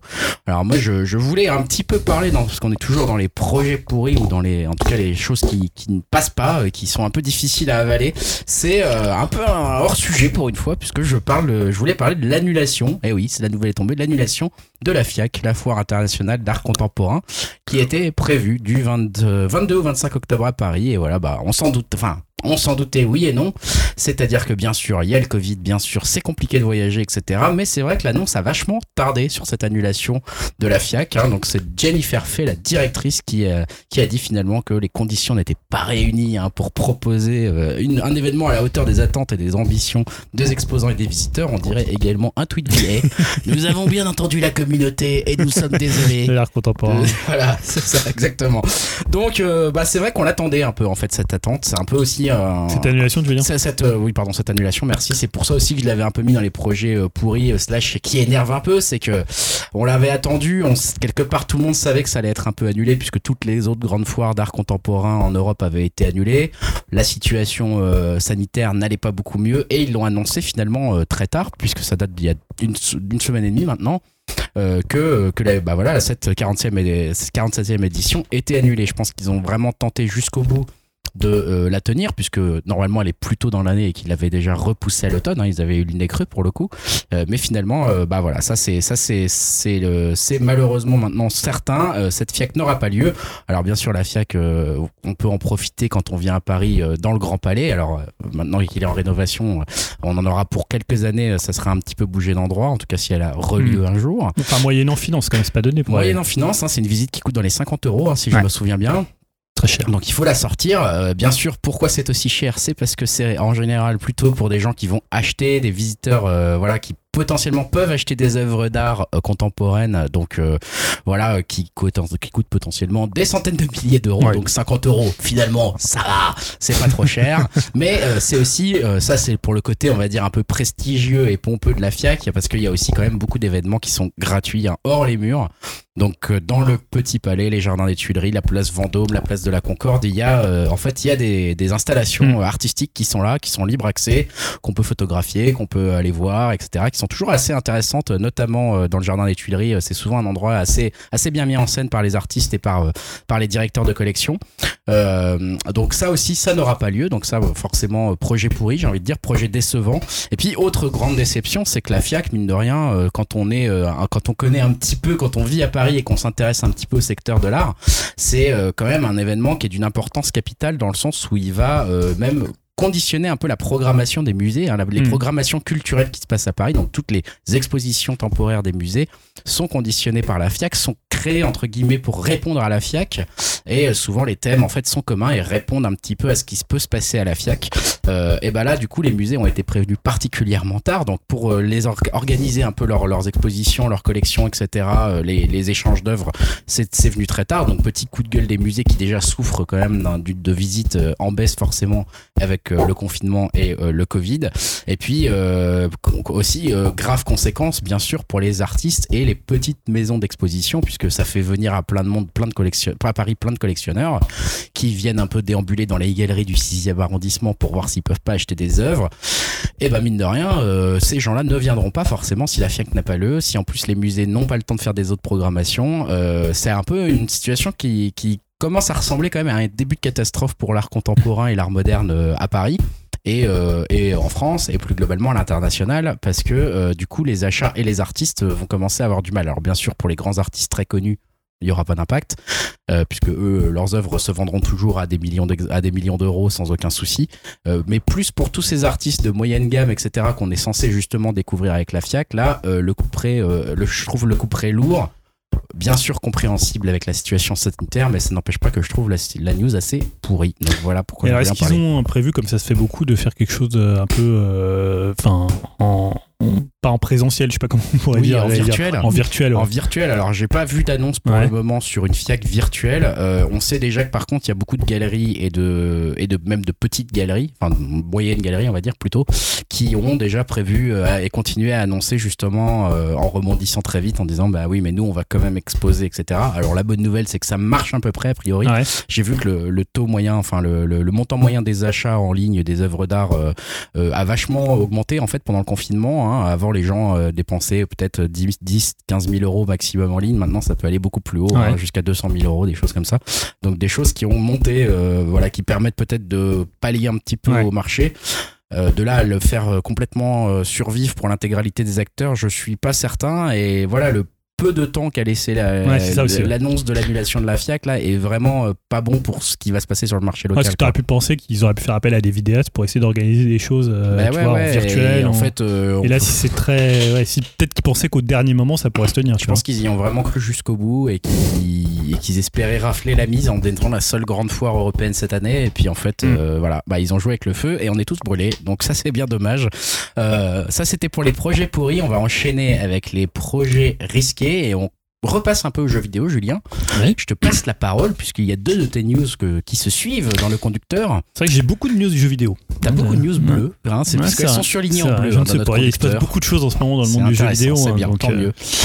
je pense savoir à laquelle euh, se réfère la première qui s'appelle Un anniversaire à la hauteur ouais, bah ouais, parce que ça a échappé à personne. Hein. On fête cette année les 35 ans de Super Mario Bros. Alors pas de Mario, mais de Super Mario Bros. Donc le, le premier, le jeu, le premier Super Mario sorti sur NES. Euh, et donc pour l'événement, un Nintendo entre deux siestes et un barbecue, hein, puisqu'il ne faut pas grand chose cette année 2020, on en reparlera tout à l'heure aussi. C'est sûr. Ah, ils ont préparé quelques festivités euh, détaillées via un direct. Alors ils appellent plus ça des directs, mais c'est voilà leur, prise de parole. Donc euh, on va passer sur les nombreux goodies disponibles pour les Yankees, hein, sur les, boutiques en ligne de, Big N, hein, comme des mugs ou des t-shirts, pour plutôt s'intéresser au jeu. Donc pour faire un petit listing de ce qu'ils ont annoncé, donc d'abord on va avoir une console Game Watch Super Mario Bros qui va sortir mi-novembre, qui va embarquer évidemment Super Mario Bros, Super Mario Bros Lost Level et le jeu Mario Ball, je ne sais pas ce que c'est. Voilà, je, me souviens pas, euh, j'ai pas une NES moi à l'époque, donc je ne sais plus ce que c'est, mais en fait c'est voilà un, truc un peu aussi pour les, les Yonkli qui vont pouvoir rejouer sur un petit Game Watch et un petit Super Mario Bros, jeu qu'on a dû avoir à peu près un milliard de fois. C'est clair. Ça fait réveil quand même. Ça fait réveil exactement. Voilà, Nouvelle feature. Une des features euh, assez attendues aussi. Euh, alors peut-être moi je dirais plus intéressant que le Game Watch qui est plus un truc pour les collectionneurs. Hein. C'est un peu les gens qui vont l'ouvrir, jouer une fois et puis le ranger, un peu comme tous les NES Mini et Super NES Mini que vous avez acheté comme des bons bien la poussière. Comme des bouillons que vous êtes. C'est un Battle Royale, un Battle Royale Super Mario Bros à 35 joueurs, donc euh, un peu sur le modèle de Tetris 99. Euh, ça sera disponible gratuitement, enfin gratuitement pour les abonnés du online hein, le 1er octobre et jusqu'au 31 mars 2021, qui est la, date de fin de l'anniversaire. On ne sait pas d'ailleurs ce qu'ils vont faire après, pourquoi ils l'arrêtent à ce moment-là. Donc ça sera un Mario voilà, donc c'est un peu avec, tu vois toutes les fenêtres avec tous les joueurs qui sont en même temps et puis tu, tu peux, tu peux balancer. Euh, exactement le même système que Tetris, Tetris 99. Si vous voyez à peu près Tetris 99. Euh, donc je suis quand même curieux de voir ce que ça, va donner. Euh, ouais, ça, ça me plaît le côté un peu complet. Tu vas tenter d'être le premier là. Je sais que je vais tenter du top 1 comme sur Tetris. Aussi, évidemment, hein, qu'est-ce que sera une année Nintendo sans une réédition d'un jeu Wii U pour la Switch hein?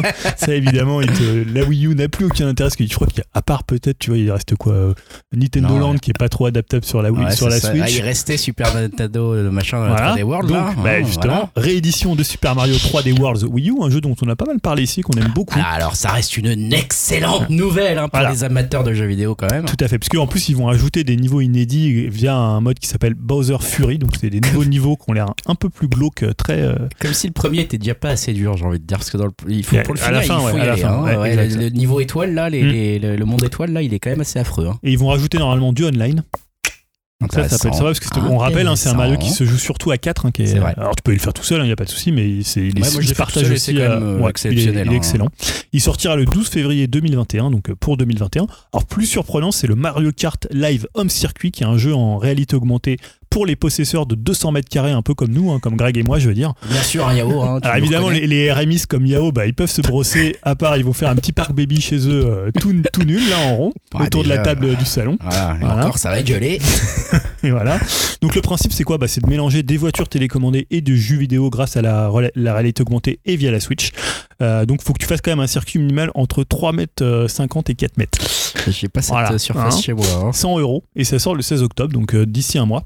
À voir ce que ça donne. Moi, je suis Ouais. assez- très curieux, mais après dans les faits, euh, ça. pff, je suis pas sûr de J'irais le... bien chez quelqu'un qui l'a. Voilà, je me suis demandé, est-ce que tu peux pas le Vous faire qui avez des enfants, je pense que vous êtes euh, vraiment la- le public cible. Ça Ouais, mais on n'a pas les appartements qui vont Ouais, avec. hein. C'est peut-être plus dans la province Ah, c'est ou vrai, des vrai. choses comme ça, parce que c'est énorme la Ah, surface bah, qui est demandée. je, je vous inviterai chez moi. Ouais, Mais, voilà, c'est Alors, ça. Est-ce que tu peux le faire dehors? Parce qu'il n'y a rien qui t'empêcherait de le faire dehors techniquement. C'est-à-dire, c'est les voitures télécommandées, j'imagine que ça va fonctionner à pile ou à batterie. C'est une Switch, donc c'est une portable, tu peux l'emmener dehors. Tu poses tes petits trucs, Peut-être la luminosité, je sais pas. Non, je, ouais, tu vois. Peut-être, euh, donc tu vas dans ta on rue. peut le mettre dans, dans ma cour. Dans la Julien. cour, voilà, on je sais se pas. cotise, on l'achète à deux, écoute, et En tout cas, voilà. je suis curieux de voir ce que ça va donner. J'aimerais bien le tester, mais c'est un peu comme la VR, moi. C'est que je, préfère le tester chez quelqu'un qui va le payer et puis ne pas l'acheter moi, quoi, on va dire. hein.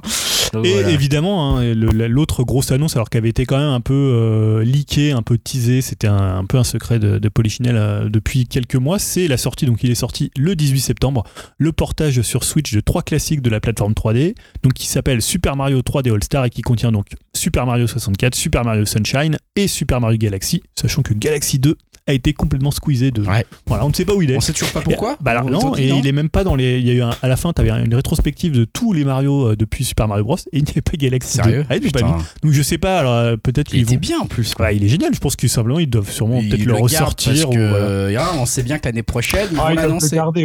Voilà, je sais pas si vous. avez- Alors j'ai vu il y a des, des réactions un peu différentes sur ce- cet anniversaire. Est-ce que avez- c'est quelque chose qui vous a déçu dans les annonces? Est-ce que ça vous a hypé?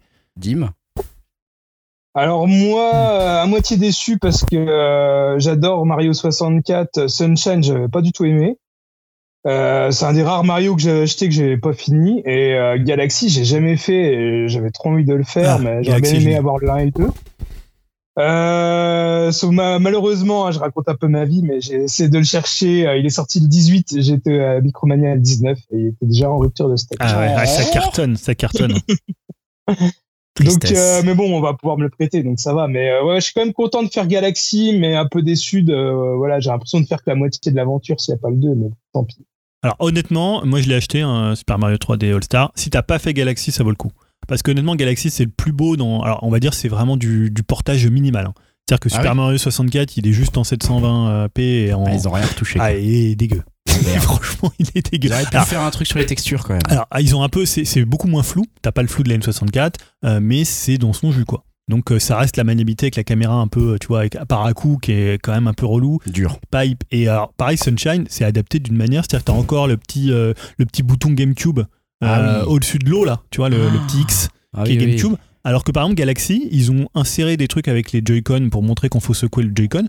Donc est-ce que à la base ils se sont pas dit on va vou- ils voulaient faire un- juste un remake euh, Galaxy Galaxy 2 et qu'ils se sont dit finalement on va introduire les deux autres jeux parce que c'est de l'émulation ça nous coûte pas grand chose et les gens vont être contents et on va en vendre euh, Bah, si 15 tu millions comme même ça va être le cas. le, le graphic design, euh, effectivement, tu. Ils ont fait vraiment La surcouche n'est même pas. mais honnêtement, moi j'ai fait Galaxy, j'adore un Galaxy, c'est un jeu Ah, mais génial. Galaxy, le 2 est très bien aussi, mais honnêtement, les- tu peux faire le 1 sans faire le 2, il n'y a, y a pas de souci. Euh, mais honnêtement, si t'as pas fait Galaxy, ça vaut le coup de le prendre. c'est un grand Parce Mario. que t'as hein. la meilleure version de Galaxy, il est en 16 neuvième, il est en HD, il tourne hyper bien, tu peux le faire sur portable, tu peux le faire aussi sur euh, le, le côté, euh, tu sais, avec la Wiimote où tu pointais l'écran, ça marche très bien avec, la, avec, le, avec les Joy-Con. Non, non, si tu n'as pas fait Galaxy, pour moi, c'est un indispensable, même si tu peux un peu râler sur le prix, parce que ça te fait un jeu Wii quand même qui coûte euh, bah, 55 euros, 60 euros quand même. Ouais, c'est sûr, mais c'est vrai que Galaxy est quand même un, grand Mario, je trouve. C'est un des meilleurs. alors c'est pas mon préféré, hein, moi bien sûr. Dans l'annonce, c'est ça qui a retenu mon attention, c'est le Super euh, Ma- Mario euh, machin là, donc euh, 3D World. 3D World, merci. Euh, donc ça, moi je suis ravi pour cette annonce. Personnellement, je m'attendais pas spécialement à un truc parce que les 35 ans de Mario, enfin Super Mario, j'ai envie de dire, je m'en fous. Je je m'attendrais peut-être plus. Enfin, on va dire que je comprends qu'il y ait des gens un peu déçus. Je serais peut-être plus déçu quand ils vont dire un truc pour les 50 ans de Mario, quoi, ou un truc comme ça, et que ça sera. euh, Ouais, 35 ans, est-ce que c'est vraiment une date en fait? Ouais, c'est ça, c'est un peu nul, quoi. C'est là, c'est- bon, peut-être pour les 40 ans, il y aura Ouais. peut-être un peu plus d'attente, quoi. Mais là, j'attendais pas grand-chose. Je suis déjà content d'avoir mon 3D World. Je l'attends avec vraiment une. Pour moi, c'est le meilleur Mario qui a jamais été fait, donc je l'adore. Ah je là, l'attends. tu me. Ah non, mais moi j'ai adoré Super Mario. Ah, quand 3D même, moi je trouve Galaxy supérieur. Galaxy pour moi est juste à côté. Enfin, Ouais. Vraiment ils sont les deux se touchent euh, en Ouais. termes de firmament du Mario quoi. Mais euh, mais vraiment c'est des Justement, vu qu'ils ont, j'ai l'impression qu'ils ont créé une attente euh, vis-à-vis de Galaxy 2, et est-ce qu'ils vont pas le sortir Mais euh, bien sûr que en, si stand- en, stand- en standalone euh, l'année sur prochaine la- sur- on c'est a- possible. hein. On a une annonce. Alors, parce que faut, faut dire, alors, il faut dire que le, la- le Super Mario 3D All Star là, il, normalement il sera disponible jusqu'au 31 mars 2021. Ouais. Après tu ne pourras plus le trouver. Ouais, Alors on ne sait pas si c'est vrai ou alors après ils vont ressortir une version avec euh, peut-être Galaxy 2. Ouais, ça sera peut-être ça la, la, la- l'entourloupe. En tout Ouais. cas, bon, Il y a voilà, toujours des entourloupes. c'est ça. Mais bon, je, suis- je suis content quand même de pouvoir avoir Galaxy et effectivement 3D World. Il y a quand même deux bons Mario qui sortent. Si vous les avez pas fait, ça vaut Ouais. le coup de Dim, suivre. Dim, si t'as euh, pas les fait. Galaxy, Ah ça vaut vraiment Galaxy, le coup, rien pour Galaxy, c'est vrai, allez-y quoi. Ah, J'arriverai à le faire, t'inquiète pas. Ouais. Ouais, ouais. Et euh, est-ce que on enchaîne, oui, avec ta ton autre news qui a un titre plus que plus qu'énigmatique pour le oui, coup. faute de givre, euh, on mange des merles. Voilà, voilà. Alors autre événement de. avec ça pour les intros. hein. C'est aussi une news jeu vidéo, mais alors D'accord. Vous allez vite comprendre parce que c'est autre événement de ces derniers jours. Il y a eu le Ubi Forward. Alors on l'a un peu oublié parce qu'évidemment il y a eu l'annonce euh, PS5, euh, voilà, il y a eu des leaks Xbox, il y a eu les Nintendo, euh, les Nintendo Direct Partner, il y a eu le comment le Cyberpunk euh, CityWire. Voilà, il y a énormément de trucs et ils ont présenté en fait tous les jeux auxquels Dim hein, il va jouer dans les prochains mois puisqu'on sait qu'il est très friand des jeux quand même, euh, des jeux que, voilà, des jeux Ubi notamment les Assassin's Creed. Euh, bah surprise, Ubisoft a annoncé le portage de Breath of the Wild. C'est ça. Voilà, sur les autres machines, ou presque, hein, puisqu'on a revu du gameplay de God, of- God and Monster, hein, enfin, qui est devenu entre-temps Immortals Phoenix Rising. Alors pourquoi ça, ils ont changé de nom? Parce qu'apparemment, euh, la boisson Monster euh, n'a pas voulu qu'ils utilisent le nom God and Monster. Tu sais, c'est un peu comme... euh, Après, il était un peu nul comme nom. Hein. God and Monster. ah, tu trouves ça mieux, Immortals Phoenix Rising? Im- euh, je préfère Immortals que God and Monster. Ah, mais j'aime bien God and genre, Monster. On vous décrit Le jeu, il y a Bah, des dieux et il y a des monstres. Ça personnage sent- et plateforme.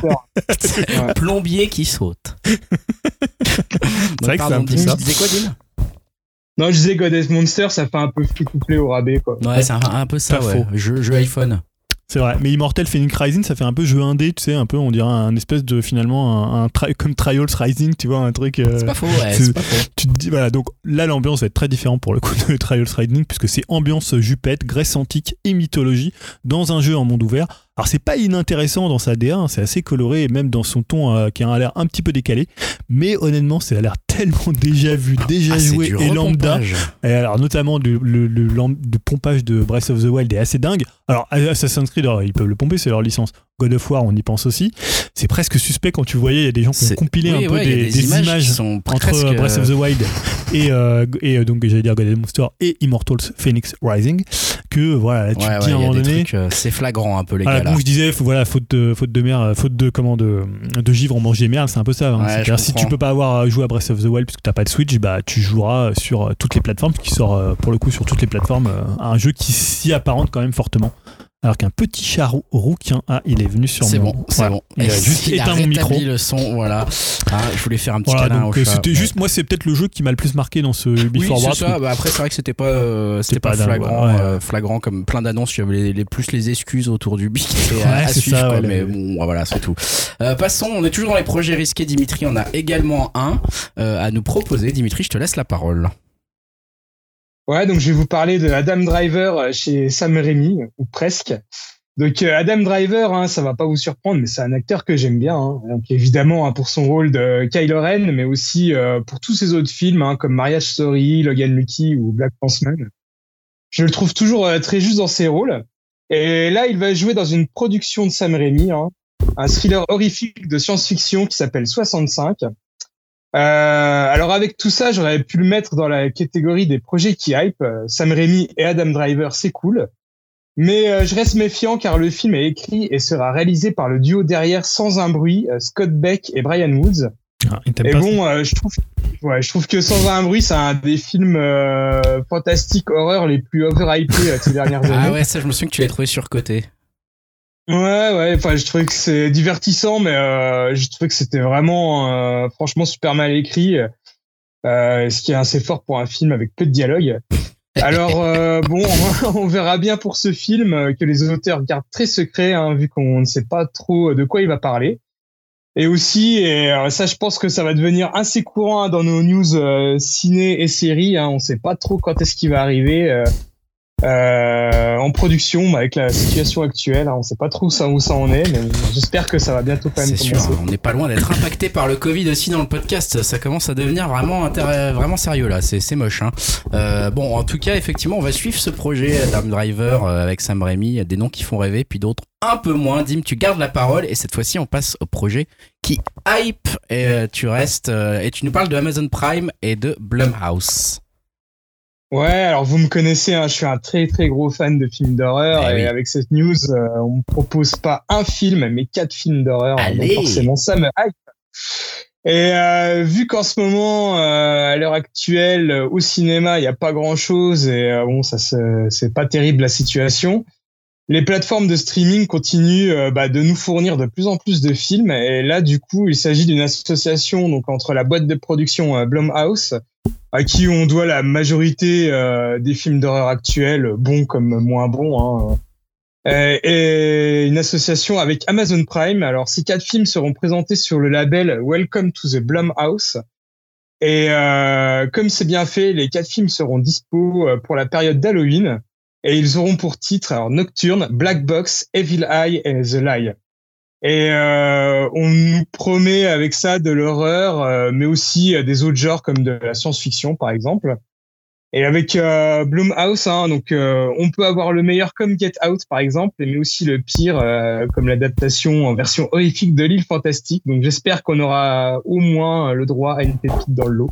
Ouais. Mais bon, j'en doute pas. Sur quatre films, je pense qu'il y en aura quand même au moins un bon. Aura bien un bon, les gars. quand même.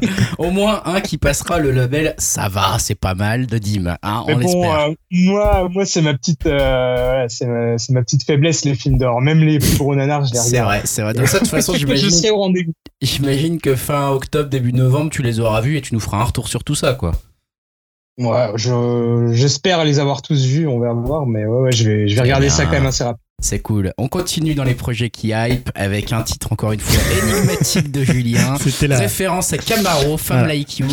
parce que je vais vous parler de la saison 2 de Validé. Donc je vous avais parlé de, ah. de Validé. Ouais, tout à fait. Euh, Yao en avait parlé aussi. en avait parlé, ouais. Avant, hein, euh, une série donc sur le milieu du rap de, de Franck Gastambide. Euh, que moi j'avais trouvé plutôt pas mal. Pas mal de défauts euh, dans la première saison, notamment des personnages un peu monoblocs. Hein. Je pense à Inès, la manageuse, et surtout à Carnage, hein, si tu nous écoutes, Carnage. Enfin, ne viens pas nous voir parce que tu as l'air bien costaud, mais c'était un peu un personnage vraiment monobloc. Mais aussi, il y avait quand même une grosse énergie et une manière très rapide de, plonger le spectateur dans un univers avec ses codes et même avec ses, clichés, ce qui n'était pas forcément un défaut. Euh, donc, sans spoiler la saison 1, on sait qu'il y a certains persos qui vont pas revenir, mais on a appris par Frank Gastambide que le personnage principal de la saison 2 ne serait pas un rappeur, mais une rappeuse, d'où mon titre Femme Like You. Ah, ça y est, j'ai compris. Oh putain, il faut le trouver. celui-là. L'occasion de redistribuer encore davantage les cartes du, les cartes du rap game, hein, parce que c'était aussi l'idée de faire monter un, un, jeune rappeur comme ça qui était joué par Attic et qui allait se confronter un peu à, un peu le, le, boss qui était un peu une sorte de, de Booba de Booba like un peu un, patron du, du, du rap euh, du rap en place. Et au casting parmi les nouveaux on va notamment avoir euh, Saïd Tagmaoui euh, qu'on espère un peu plus à son aise que dans John Wick 3 hein, faut pas se mentir il n'était pas non plus phénoménal dans, John Wick 3 il fait beaucoup de choses hein, ce monsieur donc bon. C'est rare de le voir dans des productions françaises hein. c'est qu'on l'a pas trop vu ah, je, pense qu'il gagne mieux sa vie aux US hein c'est simplement ça. Donc, et puis bon, ce qui est toujours intéressant dans Validé, c'est de voir un peu tous les, les featuring rappeurs qu'il y aura. On sait qu'il y avait surtout Coup de chaîne qui apparaissait dans le, dans, dans le premier. Bah toi, c'est un truc que tu suis un peu en plus le rap français. Enfin, moi, je, je connais pas la moitié des mecs, hein, très honnêtement. Je connais pas tout, hein, euh, je suis pas non plus, tu sais, moi, j'écoute, je suis là, j'écoute PNL. Hein. je me souviens que tu nous avais parlé de Moa la Squale avant même qu'il soit connu. Hein, avant même qu'il ait des problèmes. Ah, maintenant qu'il est très connu, qu'il a pas de problèmes. Exact. On a découvert tout ça.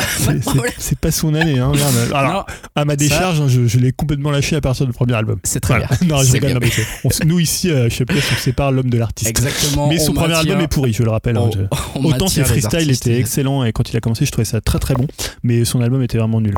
Bon, voilà. Bon, ça c'était la parenthèse, moi, à la squale. Donc c'est Femme Like You, donc tout ça pour nous dire que, Camaro, il est en concert alors, est où que la saison 2 de Validé arrive bientôt.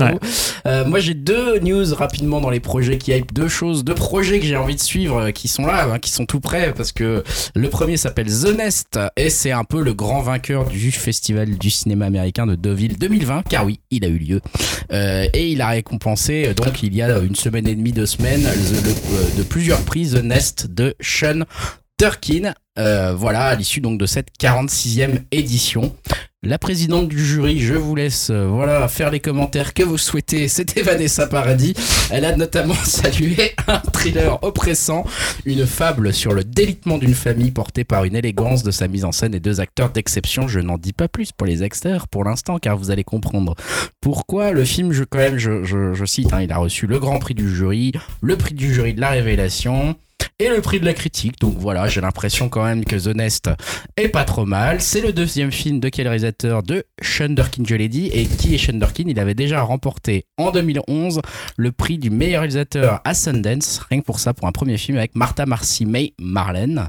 Voilà, hein, qui, qui, avait un certain succès en France également. Moi, j'avais eu le temps de le voir. Et donc. Qui s'appelait comment le film? Martha Marcy May Marlène. C'était avec euh, Elisabeth Olsen, il a rien fait depuis. C'est ça, ouais. Bah, c'est son deuxième film. Un moment, hein. ouais, c'est ça, c'est exactement ça. C'est son deuxième film. Et là, notamment, ce qui m'a hypé au-delà de, de, ce nombreux prix au, au, Festival américain de Deauville, c'est notamment le casting. Alors, le casting, il y a Jude Law. Bon, ça, pourquoi pas? Je trouve que sa, sa carrière peut prendre un tournant intéressant finalement dans cette deuxième partie. Mais surtout, c'est Carrie Coon. Mais oui, ah. Carrie Coon, la grande actrice de The Leftovers, bien sûr. Euh, et bah, qui est, qui est voilà l'héroïne de ce film et dont la performance a été admirée, saluée et applaudie par, euh, pas. par les gens du, du, festival de Deauville. Donc, Quelle femme. Euh, je trouve que ça, c'est vraiment cool que, que The Nest soit là. Voilà, là, j'ai vraiment, vraiment envie de le voir. La bande-annonce est disponible. Je la mettrai peut-être dans la description du podcast sur epias.fr si vous êtes sage. Et euh, deuxième projet qui me hype également euh, pour, son, pour son casting. Et là, c'est tout, c'est tout frais aussi. C'est The Trial of the Chicago 7. Voilà, donc c'est euh, le premier teaser qui a été dévoilé par Netflix il y a de ça une semaine environ. Euh, ça raconte l'histoire de sept personnes jugées suite à diverses accusations liées aux manifestations entourant le soulèvement de la Convention, Convention nationale démocrate de 1968 à Chicago dans l'Illinois. Bon, en gros, c'est des gens qui manifestent contre la guerre au Vietnam dans les années 70, début des années 70, fin des années 60. 60. Des gens qui vont parler. Des gens qui vont parler. Et pourquoi hein. Pourquoi Pourquoi? Car bien sûr, le scénariste et réalisateur Ouais. est le grand Aaron Sorkin. Voilà, on aime bien, bien sûr, Aaron Sorkin. hein, on le sait, euh, voilà, notamment pour The Social Network, hein, qu'il avait, Scénariste, ouais. euh, avait scénarisé. Euh, il avait fait également euh, les scénarios de Moneyball, Steve Jobs, hein, que moi je, je porte dans Ouais. mon cœur, Pas mon encore cœur tout chaud. Voilà, et c'est vrai que, et notamment la, la série la Maison Blanche aussi, hein, Aaron Sorkin. Il avait réalisé un film déjà qui s'appelait Molly's Game que moi j'ai pas vu encore hein, pour le pour le moment, mais bon, qui avait eu plutôt des très bonnes critiques. Euh, et ici, en plus de de- d'avoir ce, ce génie de l'écriture et des dialogues, Aaron Sorkin euh, à la réalisation et euh, au scénario, on a euh, un, un casting qui est pas inintéressant, je trouve, puisqu'il y a Sacha Baron Cohen en rôle principal, hein, qui est complètement euh, dans un rôle très sérieux, euh, assez méconnaissable. Il y a Eddie Redmayne euh, qui avait joué dans The Danish Girl. Il y a Yaha Abdul Matin II qui avait joué dans Watchmen. Jeremy Strong dans Succession. Seth Rogen, Joseph Gordon-Levitt. Voilà, Jonathan Majors qui joue dans Lovecraft Country. Michael Keaton. Voilà, bon, vous avez compris. Un euh, gros on, a casting. tout, on a tout le monde hein, qui est là. hein. concrètement, ils sont, ils ont toqué à la porte. Ils sont tous là. Ils ont entré. Ils sont entrés. Voilà, donc euh, ça, c'est ce qui est bien en plus, c'est que ce, ce ce, film, The Trial of the Chicago 7, euh, sort sur Netflix euh, à partir du 16 octobre cet automne. Alors c'est une news qui vient des sites américains, donc je ne sais pas si nous aussi le 16 octobre nous y aurons le droit, mais en tout cas nous, nous, nous savons que nous, à Upcast, nous l'assumons, nous irons sur notre petit VPN, nous nous connecterons à la plateforme des États-Unis et nous regarderons. Ah, on The sait pas encore en- 7. Oh, Bah, en même. fait, quand il y a une sortie comme ça, en général, c'est mondial, mais parfois, ils mettent un peu de temps entre certains Mhm. pays à les sortir.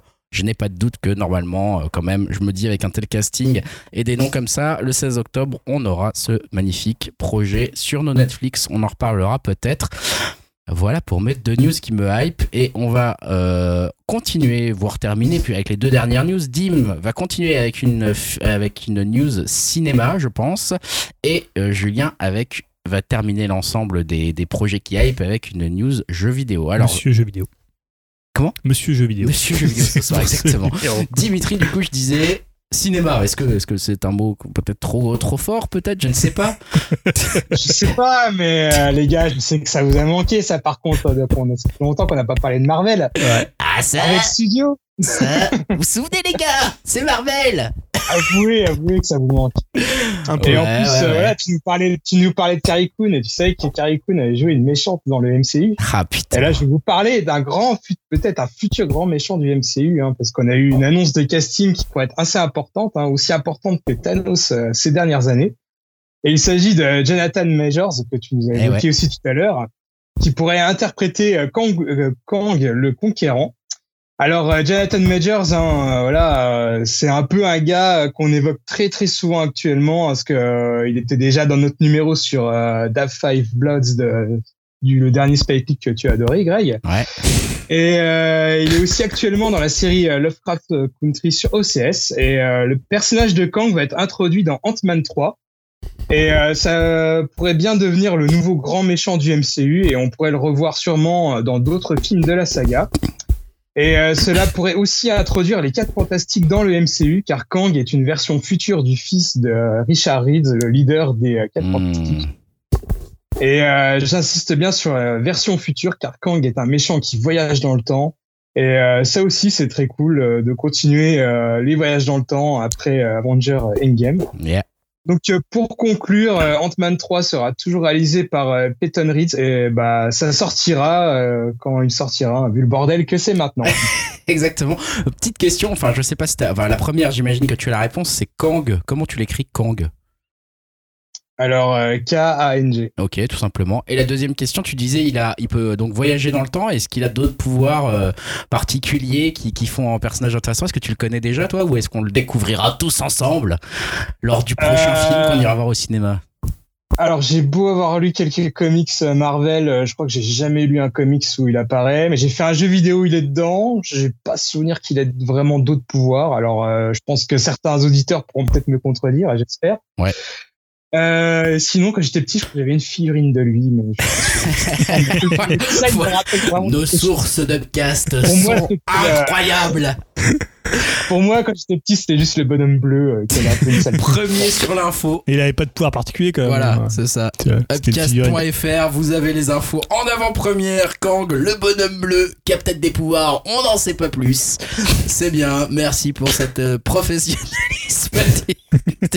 C'est vrai, j'adore ce genre de news. En tout cas, je suis pressé de voir quand même ce. Effectivement, il a raison, ce, ce blaireau là. À force, euh, Marvel commence à me manquer presque. J'ai presque envie d'aller au ciné, aller voir un petit Ant-Man 3, surtout qu'Ant-Man, c'est pas la. Ah, le- C'est pas ce que Le je seul déteste le Marvel plus. qu'on a eu cette année, quand même, c'est euh, les nouveaux mutants, ce qui est assez incroyable.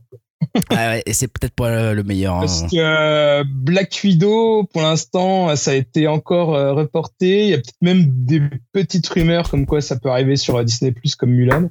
Ah. On ne sait pas trop ce qui va arriver, mais en tout cas, euh, voilà, pour l'instant, le MCU, le MCU, c'est un peu. euh, Bah euh, quoi. comment euh, Vanda, Il y a Vendavision, Vision, mais c'est de la télé aussi, c'est pas du cinéma. Qu'est-ce que c'est ça finalement? C'est une série C'est un. C'est une série. C'est une série, ouais. Normalement, ça devait arriver euh, après euh, euh, le Soldat de l'hiver et Captain America, le Falcon. Et finalement, ça arrive avant. Et Falcon, on sait pas quand est-ce que ça, va arriver. Alors peut-être début euh, 2021, on espère. Mais ouais, il y a tout qui est un petit peu chamboulé. Hein, voilà.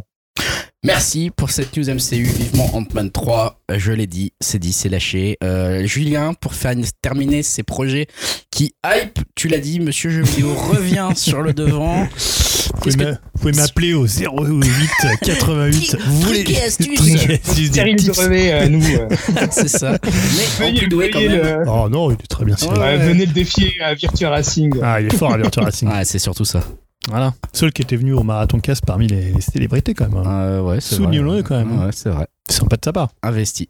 Investi, voilà. C'est très bon. bien. Euh, oui, non, je voulais parler de quoi déjà? Oui, il y a de, mon titre c'était un Zelda peut en cacher un autre. hein, ça, vous savez de quoi je vais vous parler, parce que évidemment, à part Dim ici, on attend tous Zelda Breath of the Wild 2. et, euh, Parce que Dim n'a pas aimé, Dim joue pas pas au aimé. premier. hein, voilà. Il n'aime pas, on ne sait pas pourquoi. Euh, et ben, il faudra être un peu patient puisque euh, Aonuma lui-même hein, nous a dit bah faut attendre 2021, 2020 on fout rien, on est là juste pour palper l'argent avec Animal Crossing et avec le Mario euh, portage euh, émulation, voilà. Tant que ça marche, hein, Tant que ça marche, on va pas se casser le cul à faire des, des nouveaux jeux et des bons jeux. On va faire des. Bon, je dis pas qu'Animal Crossing c'est pas un bon jeu, mais bon là ils se C'est un excellent jeu. Oui, c'est un excellent jeu, mais ils se reposent un peu sur ça depuis longtemps. Mais bah Nintendo ils vont quand même nous sortir un Zelda cette année avec un nouvel opus de la série Hyrule Warrior. Eh ouais. Donc, qui est comme on appelle un Musso. Rien Ouais, à voir avec Guillaume Musso, ni que- avec Madame Musso hein, dans euh, Parker Lewis ne perd jamais. Est-ce que ça compte vraiment de, de, sort- de compter ça pour un Zelda, quoi? Alors, je vais te dire oui et non.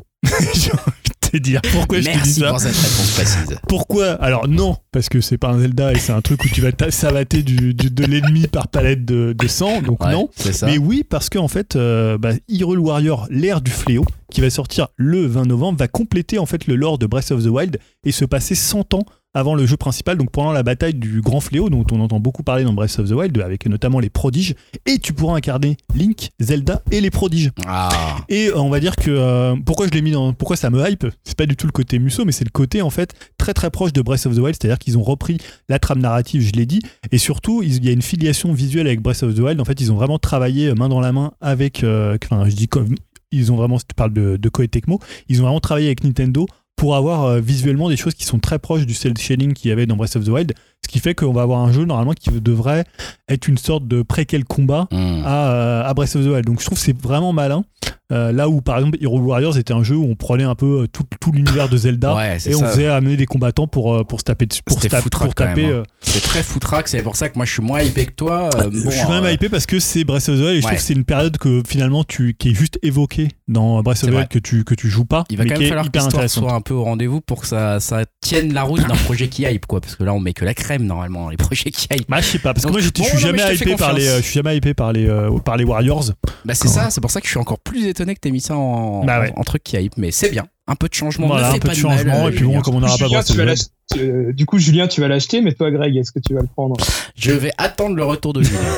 Je- très honnêtement, je vais Ouais. attendre le Julien retour va de te le prêter en Voilà parce que ouais, on non, pourrait- non, non, je, je, je, je me fie pas mal à ses critiques s'il dit que c'est c'est cool et que et on tout. pourrait et y jouer à deux choses. en- à deux donc euh, moi je vais y jouer avec ma C'est fille ça. par exemple. Ouais, voilà, ça, ça peut être sympa. Ça, c'est un argument Ouais. qui peut me plaire parce que c'est vrai qu'on se marre bien sur les jeux à Ouais, plusieurs alors local. Voilà. Donc, euh, donc voilà, bah écoute, ça, ça va Ah, sur terminer. les, Musso, c'est quand même particulier. hein. Moi, je sais qu'il y a déjà des Musso qui sont sortis sur des, des univers que j'aime bien. J'ai déjà tenté. C'est vite lassant, moi, je trouve. Ouais, hein. c'est ça, quoi. c'est- Ouais, mais là, tu sais que ça va être adapté. Enfin, les Dynasty Warriors, ok, mais par exemple, un, un, comment un Fire Emblem Warriors et tout ça, c'est fait quand même aussi pour plaire aux fans de la licence qui est, qui est mise en scène. Quand t'as une vraie affection avec la licence, t'es quand même toujours Ouais. content de voir les personnages, quoi. C'est- Ça reste un peu efficace, mais bon. hum, Après, c'est vraiment du. Ouais, c'est tu, tu cliques et c'est tout, quoi. Bon. À voir. Moi, je, ouais, on verra, on verra, on va suivre ça. On va, on va enchaîner avant de, de terminer le podcast avec euh, une série de conseils flash euh, de, de divers, euh, de divers, dans divers sujets, de divers arts. Euh, on va avoir d'abord une petite discussion, Monsieur Jeu Vidéo, justement. Sujet vidéo, il va vous parler du futur. Ce- sujet discussion, sujet futur. Quelle est la Euh, météo, monsieur, monsieur Jeu Vidéo? Bah, je dirais que la, la météo, c'est une bonne question, Grégoire, parce que la météo, elle est un peu, Elle est brumeuse. un peu brumeuse, voilà. C'est un ça. peu nuageuse, brumeuse, on Purée sait pas trop. Purée de poids. Euh, moi, j'ai appelé ça de 2020 jeu vidéo l'année floue. Ouais. Hein, alors peut-être que ce sera pas le cas pour tout le monde. Il y a des gens peut-être qui vont trouver que cette année elle est euh, très euh, très limpide, très claire. Euh, alors évidemment, elle est- cette année elle est complètement perturbée par le, le Covid 19. Euh, Mais il n'y a pas que ça. il n'y a pas que ça, puisque c'est une année quand même qui est hyper charnière dans l'histoire du jeu vidéo, puisqu'on va avoir deux nouvelles consoles qui vont sortir la PS5 et les consoles Xbox Series X et S. hein. Déjà, vous êtes perdus si vous ne suivez pas est, le. C'est normal, voilà. On en a parlé, hein, en plus, un Ouais. peu hors, euh, hors, euh, hors sujet, Ah ouais, on va dire. même, quand on suit, on peut être perdu. hein. Franchement, moi, je suis pas ça de ouf. Et Xbox, série machin S et X, c'est ça? Ouais. Euh, Voilà, je sais pas laquelle est la bonne, quoi. Pour avoir des noms pareils, franchement, euh, Ah, les oui. gens vont vraiment. Alors, Ah, C'est ouais. les mêmes noms qu'avant, sauf que tu enlèves le One. Ouais, c'est ça, mais déjà, c'était pas clair avant, en fait. Donc, en fait. euh, Avant, c'était Xbox, Xbox One S et One X, et maintenant c'est Xbox Series X et Xbox Series S. Donc, X, c'est mieux, quoi. X, c'est mieux. Ouais, c'est la plus c'est- en fait, puissante. c'est comme les vêtements, quoi. C'est small et XL, quoi. et extra large, quoi. Je sais pas si c'est mieux dans, ce, dans cet Bah, endroit-là. c'est comme ça que je vais le retenir, je crois, parce que putain, c'est déjà Mais le bordel. Bah non, dans les lettres de l'alphabet, le X, il est toujours après Ah, c'est pas faux. C'est aussi Bon. un bon point. c'est également un bon point. Euh, non, bah, alors moi, je, je- dis- disons que par- personnellement, je faisais partie de ceux qui étaient hypés au début, enfin il y a quelques mois par la nouvelle génération, et alors, je ne le suis plus du tout. Exactement. Même si pourtant j'ai pré- j'ai précommandé une série X ce ah, ça y est matin déjà, ouais. à ok. 9h30, hein, parce que j'ai vu tout, il y en avait plus, plus tu sais, c'est un peu quand, quand t'as une pénurie quelque part, tu te dis, il me la faut, il me la faut, il me la Ouais, faut. comme le Si, PQ. voilà, s'il y en a partout, tu te dis, bah, je vais attendre, je suis pas pressé. Là, ça partait assez vite apparemment, mais même si je sais pas trop si c'est un succès ou une débâcle, hein, je, pour le coup, je sais pas trop encore, faudra voir les chiffres. Mais tout ça pour dire, j'étais assez hypé et que finalement, les prises de parole des constructeurs, elles sont tellement euh, à la fois pas, pas forcément complexes, mais elles sont tellement bah, ouais floues et tel- mais il y a- il y, a tellement de, de choses. Ils t'annoncent quelque chose et tu tu t'as pas tous les éléments euh, pour ton choix. Alors on va faire un peu euh, constructeur par, par constructeur. Alors évidemment déjà bah, l'annonce des séries S et X au niveau des prix et des dates de sortie, ça s'est fait par un leak. Ouais. Donc en fait Comme Microsoft. Microsoft avait prévu un événement qui devait durer une, une trentaine de minutes pour dire bah voilà ça sortira à telle date vous pourrez bon précommander telle date. Euh, il y a la X il y a la S puisque la S on l'avait encore euh, jamais vu pour le coup quand elle a elle a. Euh, la S donc c'est la version on va dire euh, c'est la version sans disque euh, plus petite et moins puissante que la, la série X comme tu disais. Donc déjà bah, annoncé par un leak c'est un peu bizarre. En même temps c'était leur meilleur buzz parce Ouais. que finalement tout le monde en a parlé tout le monde a dit ah ouais le prix il est agressif et tout Ouais. et finalement ça a fait une bonne publicité pour eux alors que quand ils faisaient des confs les gens disaient ouais c'était un peu chiant on n'a pas vu de jeu il n'y a pas de jeu machin vrai. donc finalement, finalement ça s'est ça s'est pas retourné contre eux Ouais. pour le coup mais ça aide pas au message en disant ah bah tiens ça a leaké euh, parce qu'il y a des manettes qui sont parues parce qu'il y a un revendeur qui, qui l'a leaké ça. donc bon Euh, après évidemment quand ils ont fait des confs bah tu sais pas trop si c'est des confs sur des nouveaux jeux des conférences Game Pass alors le Game Pass évidemment c'est leur gros euh, c'est un peu le cheval de bataille de, Ah ouais. de Microsoft en ce moment en même temps c'est une super offre hein. Euh, pour ceux qui connaîtraient pas c'est simplement d'avoir pour un abonnement type Netflix à 13 euros par mois tu as une centaine de jeux euh, auxquels tu peux jouer tant que tu es abonné et ouais. donc ça c'est et notamment toutes les nouveautés euh, Xbox, toutes les nouveautés euh, euh, bah, Day One, hein, quand il y aura Halo Infinite, il sera dessus directement. Et évidemment ils ont amené encore ça plus loin avec euh, ce qu'ils appellent le Ultimate, où tu as à la fois l'abonnement live, tu as à la fois le cloud, maintenant tu vas avoir le EA Play et donc euh, le, le Game Pass. Et encore une fois, ils ont lancé un nouveau concept qui est le All Access, euh, donc qui permet en fait d'acheter euh, ta machine avec un paiement par mois. Donc c'est, je crois, 30, euh, 33 euros pour la X et 25 euros, je crois, pour la, la S. Donc pendant deux ans, tu seras abonné au Game Pass Ultimate et tu auras ta console. Donc tous les mois, tu paieras pendant deux ans C'est euh, ça, ouais, 33 c'est- euros. C'est du leasing. hein. C'est du leasing, voilà. Donc, alors pour le coup, tu vois, tout ça, c'est des annonces intéressantes, mais c'est quand même très compliqué, je pense, pour les gens déjà, hein. qui peuvent pas, qui, tu vois, qui connaissent pas trop, qui vont se dire, alors, entre les noms, on en parlait, le nom de la, de la X, de la série X. Donc, série, ça veut dire qu'il y en a plusieurs, peut-être qu'il y aura d'autres, puisqu'on parlait aussi d'une V qui serait finalement une console qui viendrait, euh, qui serait la même que la X, Ah, mais, sans pitié, le lecteur. Ne rajoutez pas un truc. les Non, mais gars. tu vois, un peu comme Sony a fait avec la digitale. Ouais, ouais, je comprends, mais c'est sûr qu'entre la série S, série X, euh, vous avez le Game Pass, vous avez le Game Pass Full Access, vous Ouais. avez le Game Pass Full Access plus euh, quoi, Ultimate. Ultimate, et vous avez le Game Pass Full Alors. Access Ultimate plus machin. Non, et mais autre là, petite euh, complexité qui, est- qui était assez drôle, c'est que donc ils ont annoncé, évidemment, c'est compa- c'est rétro-compatible avec les anciens jeux et notamment avec ah tous les oui, jeux Xbox. Ah oui, il y a eu ça aussi. Sauf que, alors ça c'est une super nouvelle, c'est-à-dire que tu as tous tes jeux, tu les fais tourner dessus, sauf qu'en fait, la, hum, les améliorations qu'apportait notamment la X, euh, donc sur la série X, ça va être les mêmes améliorations que sur la One X avec des choses en plus. Par contre, sur la série S, ça va pas être les améliorations de la X, mais ça va être les améliorations de la One S. Sauf, Voilà. pas que, il y aura des trucs en plus, un peu plus de définition, mais ça veut dire que c'est complètement illisible, quoi. Alors, tu vois, c'est pas très important parce que tu vois, la Non, rétro, c'est pas un truc qui fait vendre ou pas vendre des du coup, consoles. en, en fait, en vrai, ils sont quand même obligés de le préciser parce qu'ils ils vont pas mentir. Ils Ouais. peuvent pas dire euh, achetez une Xbox, une nouvelle Xbox et vous aurez la meilleure qualité de vos anciens jeux. Non, déjà, ils peuvent plus dire ça. Vous aurez tous vos anciens jeux refaits. Non, ils peuvent plus dire ça parce qu'en fait, c'est que si t'achètes la S, Ouais. que t'auras l'équivalent S et le X, t'auras l'équivalent X. Mais le bordel, le fucking bordel. Je sais que t'as passé un quart d'heure à m'expliquer ce truc, toi. Enfin, peut-être pas, voilà, mais sur Mhm. WhatsApp, t'as, tu as dû écrire la, quand t'as écrit la phrase et que tu l'as lâchée, t'as dit ouais, Déjà, en fait, ils ont annoncé que la Ouais, X t'aurais c'est du Charlie Kaufman le truc.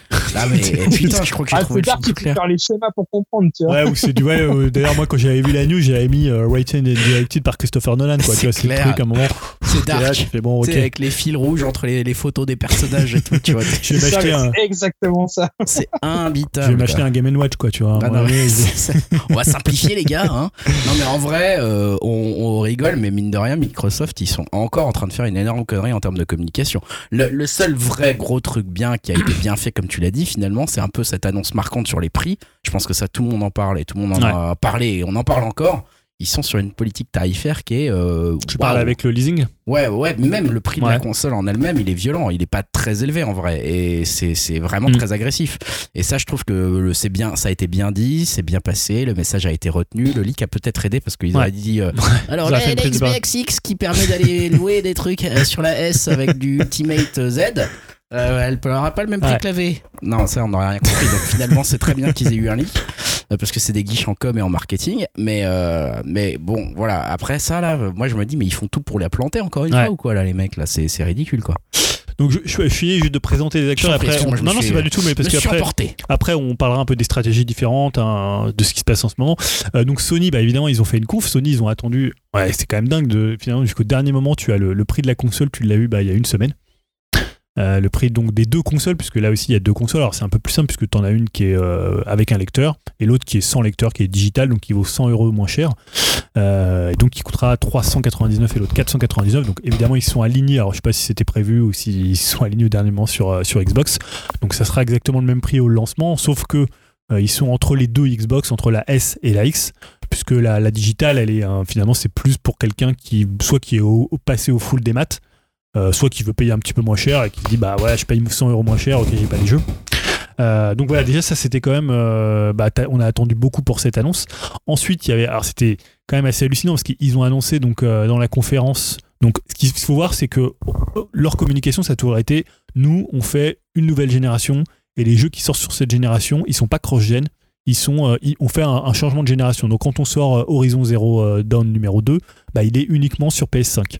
Sauf que finalement, ils ont rétro-pédalé et des jeux comme euh, le, par exemple l'Horizon, le Spider-Man euh, Miles Morales, ils sortiront aussi sur PS4. Alors évidemment, tu peux le comprendre d'un point de vue euh, économique. Aujourd'hui, il y a 120 millions de PS4, mais ils ont un parc trop important de PS4. Presque, ça a été un tel succès que. Mais tu te dis, pendant longtemps, ils ont communiqué en disant nous, contrairement à Xbox, parce que vraiment la cross c'était le truc de Xbox, et on l'a vu avec Halo Infinite, qui est quand même assez moche. Beaucoup ont dit ah mais c'est c'est peut-être parce qu'il faut le faire tourner aussi sur une Xbox, ou Xbox One Fat, la première du nom, qui est maintenant un truc à bah, développer dessus, c'est un enfer. Et, voilà.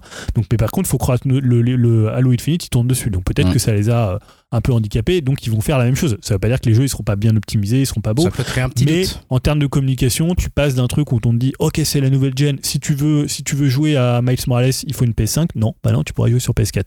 Ouais, et, ça ce qui est ce qui est dommage c'est que c'était peut-être en plus une des raisons d'adoption assez rapide des, des, PlayStation passés. Je dis pas que celle-ci va pas s'adopter rapidement. Non, mais après je comprends un studio qui se dit attends, il y a 120 millions de PS4 et on va essayer de le vendre à peut-être 3-4 euh, millions de PS, PS5, tu vois. Donc évidemment, c'est un manque à gagner qui est, euh, qui est énorme. Après quand tu lances un nouveau jeu, parfois ça peut t'as plus d'exposition quand t'es en, en launch d'une nouvelle console. Clairement. Donc ça peut jouer aussi. T'as évidemment le prix des jeux. Donc ça, ils l'ont pas annoncé pendant la conf, mais après, on a appris que les jeux euh, Sony seraient à 80 euros, la plupart. Donc par exemple, bah, on prend euh, Demon's Soul Remake, euh, enfin remaster sur PS5 qui coûtera 79 dollars. Donc une augmentation de 10 euros par rapport à maintenant. Alors ça veut pas dire que tu les paieras à ce prix-là, hein. c'est toujours un peu après, quand tu vas chez Auchan, évidemment, il est moins cher. Après, honnêtement, ça peut s'entendre. Hein tu peux te dire, hein, bah, les jeux ils coûtent de plus en plus cher à fabriquer. C'est le même débat un peu qu'on revient un peu au débat sur la publicité qu'on avait au tout début, hein, qui est de se dire, euh, bah finalement, euh, voilà, est-ce qu'on doit encore râler quand il y a des pubs dans un jeu à 60 euros? Peut-être mm. plus en fait, parce que bah effectivement, euh, un truc comme voilà, comme tu viens de citer, ouais, bah 80 euros, c'est peut-être ça que ça coûte maintenant. Bon.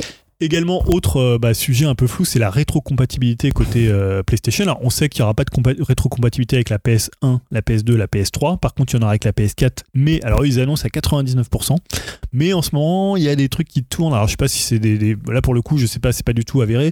Mais apparemment, il y a un truc de chez Ubi qui dit que ce serait compatible qu'avec les jeux pour l'instant qui sont dans le PlayStation Plus Collection, puisqu'ils ont lancé un nouveau système qui est pas. D'ailleurs, c'est un truc qui est plutôt sympa. Quand tu es abonné PS Plus, tu pourras accéder à 18 gros classiques standards de la PlayStation 4 directement sur ta PS5. Donc il y a du Uncharted, il y a, mmh. euh, je sais plus ce qu'il y a, il y a du, je crois, il y a Asgardian, il y a du Persona 5, il y a du Final Fantasy. Comment? Mortal Kombat. Ouais, Mortal Kombat. Il n'y a pas que des jeux Sony pour le coup. Euh, c'est une offre quand même assez. Il y a Death Gone, il y a des enfin voilà, des jeux qui sont sympas et auxquels tu pourras jouer gratuitement, un peu comme un mini Game Pass. Si tu t'abonnes au truc. Si tu t'abonnes au PlayStation Plus, mais euh, c'était obligé de t'abonner pour avoir l'online. Donc généralement tout le monde est tout le monde est abonné, sauf qu'on ne sait pas euh, les autres jeux qui seront tous est-ce qu'ils seront tous rétro-compatibles. Donc c'est encore un flou. Ils ont annoncé tu vois un truc comme 99%, donc ça fait un truc où on se réserve quand même un petit truc pour dire bon bah ce jeu-là il n'est pas compatible. C'est jamais clair ça comme X raisons. hein. donc voilà, ça c'est déjà euh, autre, autre chose. Euh, et alors évidemment, je vais peut-être exclure un peu Nintendo du truc, mais on sait que Nintendo, alors il y a des rumeurs quand même de plus en plus insistantes qui sortirait une nouvelle euh, Switch. euh, alors on appelle ça Switch Pro, mais faut pas non, enfin on est chez Nintendo, hein, on sait pas quel euh, degré de technologie ils vont mettre dedans. En théorie, on peut penser qu'il y aura une nouvelle Switch. hein, ils sont spécialistes Ouais, de, ouais, de là- multiplier euh, les, les là, la, modèles. ru- la rumeur tient. Enfin, ça fait suffisamment longtemps et il y a suffisamment de sources contradictoires, enfin différentes qui disent la même chose pour qu'on soit à peu près sûr que ça va sortir cette fois. Mais évidemment, pour ajouter au flou, cette année, Nintendo, ils ont quand même très peu communiqué sur les jeux qui sont censés sortir euh, bah, là, qui étaient censés sortir en fin d'année, notamment Breath of the Wild, notamment Bayonetta 3, notamment bah, évidemment comment, Metroid Prime euh, 4. Moi, celui-là, ils communiqueront plus tu Voilà, donc pendant longtemps dessus. on hein. sait que finalement leur planning cette année, ça va plutôt être bon, bah, ils s'appuient sur Animal Crossing qui cartonne. Et euh, sur la fin d'année, bah, on a le, le, le remake, enfin le, le portage de Mario, euh, Mario émulation. On aura un Pikmin qui vient de la Wii U. On aura le Zelda, euh, l'ère, l'ère comment, de- du fléau. Ouais, c'est un peu l'abandon. euh, Enfin, pas l'abandon, mais on, on- on retrouve un petit peu ce qu'on avait eu sur la Wii U, où on avait notre console et puis on avait plus grand chose de Nintendo Ouais. qui venait. Là, ce qui est bien, c'est quand même qu'on a beaucoup d'indés à côté. Ouais, qu'on n'avait pas sur la Wii U. Il y a quand même des, même des. Il va y avoir un Monster Hunter l'année prochaine. Voilà, non, je pense que 2021, ils vont faire une grosse année, mais je pense que là, ils Voilà, sont là dit. c'est la période, euh, effectivement, je pense que tu as totalement raison, ils ont dû voir le truc de Animal Crossing qui est arrivé, qui a été un- Ouais. un- une vague, quoi, qui a été énorme pour eux. Ouais, je pense que même presque n'attendaient pas le 25 succès. millions de, de- de Et jeux du vendus. coup, euh, bah, ils se reposent un peu dessus. Et là, quoi. ils sont en train de faire le même carton avec 3D All-Star. Apparemment, c'est une des plus grosses précommandes. euh, Ah ouais C'est bah, qu'il soit euh, en, tu vois, en rupture, c'est quand même rare qu'un jeu Switch soit en rupture. C'est vrai. Et là, ils cartonnent vraiment, donc euh, ils vont s'appuyer là-dessus aussi euh, pour Noël. Donc voilà, eux, ils vont faire un peu hein, une année 2020 un peu en pente douce. hein. Euh, donc voilà, et alors en plus, le line-up des nouvelles consoles, c'est quand même un peu le, grand mystère, parce que Halo Infinite a été repoussé. Il y avait un jeu PS5 Kena, donc en fait, c'est-à-dire t'achètes une nouvelle console, tu vas jouer à quoi? Bah, sur la PS5, c'est- on sait qu'il y a un line-up, voilà, bon. euh, Bon, t'as Demon Soul, euh, le, le remaster, ouais, mais ça reste un remaster. Mais ça, et ouais. puis bon, c'est- pas pour tout le monde non plus. Enfin, Ouais. Ça reste Demon Soul, je veux dire, c'est pas non plus euh, pour tous les grands joueurs. T'as le. Miles Morales, mais ça reste quand même un add-on. Alors en plus, on savait pas. Alors, 1.5, On savait pas trop à la base, euh, il parlait qu'il faudrait acheter la version Ultimate. C'était que pour les gens, pour, pour le portage entre la version PS4 et PS5. C'était que pour les gens qui avaient la version Ultimate, alors ils sont revenus dessus. Par contre, tu pourras pas utiliser ta sauvegarde que tu avais sur ta PS4. Ah, Par exemple, tu as fait ton Spider-Man, tu veux pas pouvoir le continuer, c'est pas cross-save. Donc ça, c'est quand même un peu dommage. Tu vois, à chaque fois, il y a plein de flous qui se rajoutent. euh, oh, ça empêchera pas Dim de l'acheter, hein, euh, le petit Miles Morales. Je pense que ce sera mon premier jeu PS5. Ah, tu vas pas le faire sur PS4 euh, Tu vas patienter Non, non, bah, tant, qu'à faire, euh, je vais attendre euh, d'avoir la PS5 pour le faire. Tu l'as pas précommandé, toi, pas. Non, non, je vais attendre. Je pense que ça sera dispo dans le magasin vers le mois d'avril. J'achèterai à ce moment-là. quoi. Ouais. fini un peu mon catalogue PS4 euh, qui me reste à écouler. Et évidemment, bah, dans tout ça, il y a une next-gen, donc tu penses que tu vas prendre des claques un peu next-gen, mais pour l'instant, honnêtement, sur ce qu'on a vu, Ouais, c'est pas, c'est pas alors, flagrant. hein. entre un Halo Infinite qui était quand même pas très très beau, euh, bon, il y a quand même Horizon qui a mis une petite claque, mais c'est quand même 2021, donc c'est pas, tu vois, c'est pas au lancement, c'est pas quand tu vas acheter ta P- PS5, tu vas te dire, alors Miles Morales, ça a l'air joli, hein, on a encore vu la dernière fois. Ouais, dans- c'est beau, c'est beau, bien euh, sûr, voilà, c'est euh, c'est plutôt beau, mais c'est pas non plus euh, une claque énorme comme pourra euh, va l'être sûrement un God of War, Bah après, sûr Ragnarok que, ou. euh, on en a déjà parlé, mais est-ce qu'on se reprendra des claques équivalentes? Alors après, il y a toujours cette fameuse démo sur les lumières là qui avait tourné. le un ray petit tracing, peu, euh, le enfin, ray quand tu tracing, ouais. fais des- ouais, le ray tracing devrait quand même amener qui quelque était, chose. qui était complètement dingue cette, cette démo. Mais est-ce qu'on va avoir des claques comme ça? Pas tout de suite, j'ai Ouais. l'impression. Et effectivement, comme tu disais, euh, bah, il va falloir patienter quand même. euh, Peut-être aller 4-5 mois pour avoir un début de line-up intéressant. Et encore, on sera pas. Pour l'instant, en tout cas, on n'a pas l'air d'être submergé par les annonces sur la PS5 et tout ça.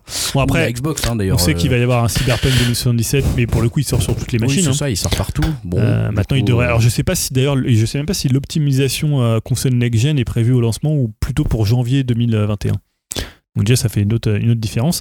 Et euh, alors, évidemment, il y a eu quand même euh, hier une annonce quand même assez, euh, assez tonitruante dans le monde du jeu vidéo, hein, une sorte de coup de tonnerre, puisque euh, Xbox a racheté donc euh, Zenimax, hein, bah, qui est, enfin Zenimax qui est la, la société qui possède Bethesda.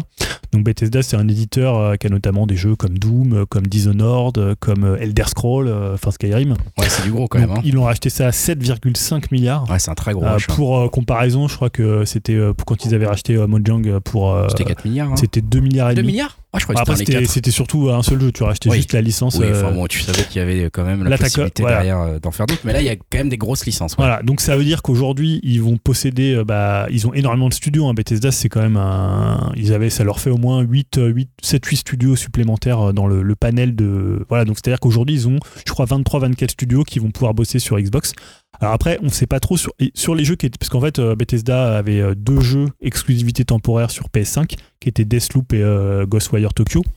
Ça, pour l'instant, ça va rester. Oui, c'est ça, ils ont dit que ça continuait. C'est des exclusivités temporaires, donc en théorie, ça devrait être des trucs d'un an. Donc ça va être marrant de voir des jeux des jeux Microsoft qui vont sortir chez, euh, chez Sony. Alors c'est déjà arrivé puisque par exemple euh, c'est sorti chez, euh, chez, chez Nintendo par exemple pour un comment pour un, un le, jeu de Mojang merci bah, Minecraft Minecraft Minecraft c'est sorti un peu partout pour le coup mais ça veut dire après ils disent c'est au cas par cas. Est-ce que les jeux sortiront multiplateformes C'est au cas par cas. Donc ils se réservent peut-être des exclus.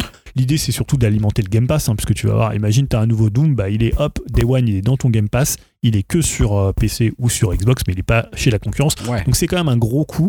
Euh, c'est un gros coup. Un gros... On savait qu'un, enfin, ça fait longtemps qu'ils disent qu'ils vont acheter des studios. Ça fait partie de leur politique d'achat. Ils font de l'achat de peu, enfin pas de petits studios, mais bah, maintenant ça devient du.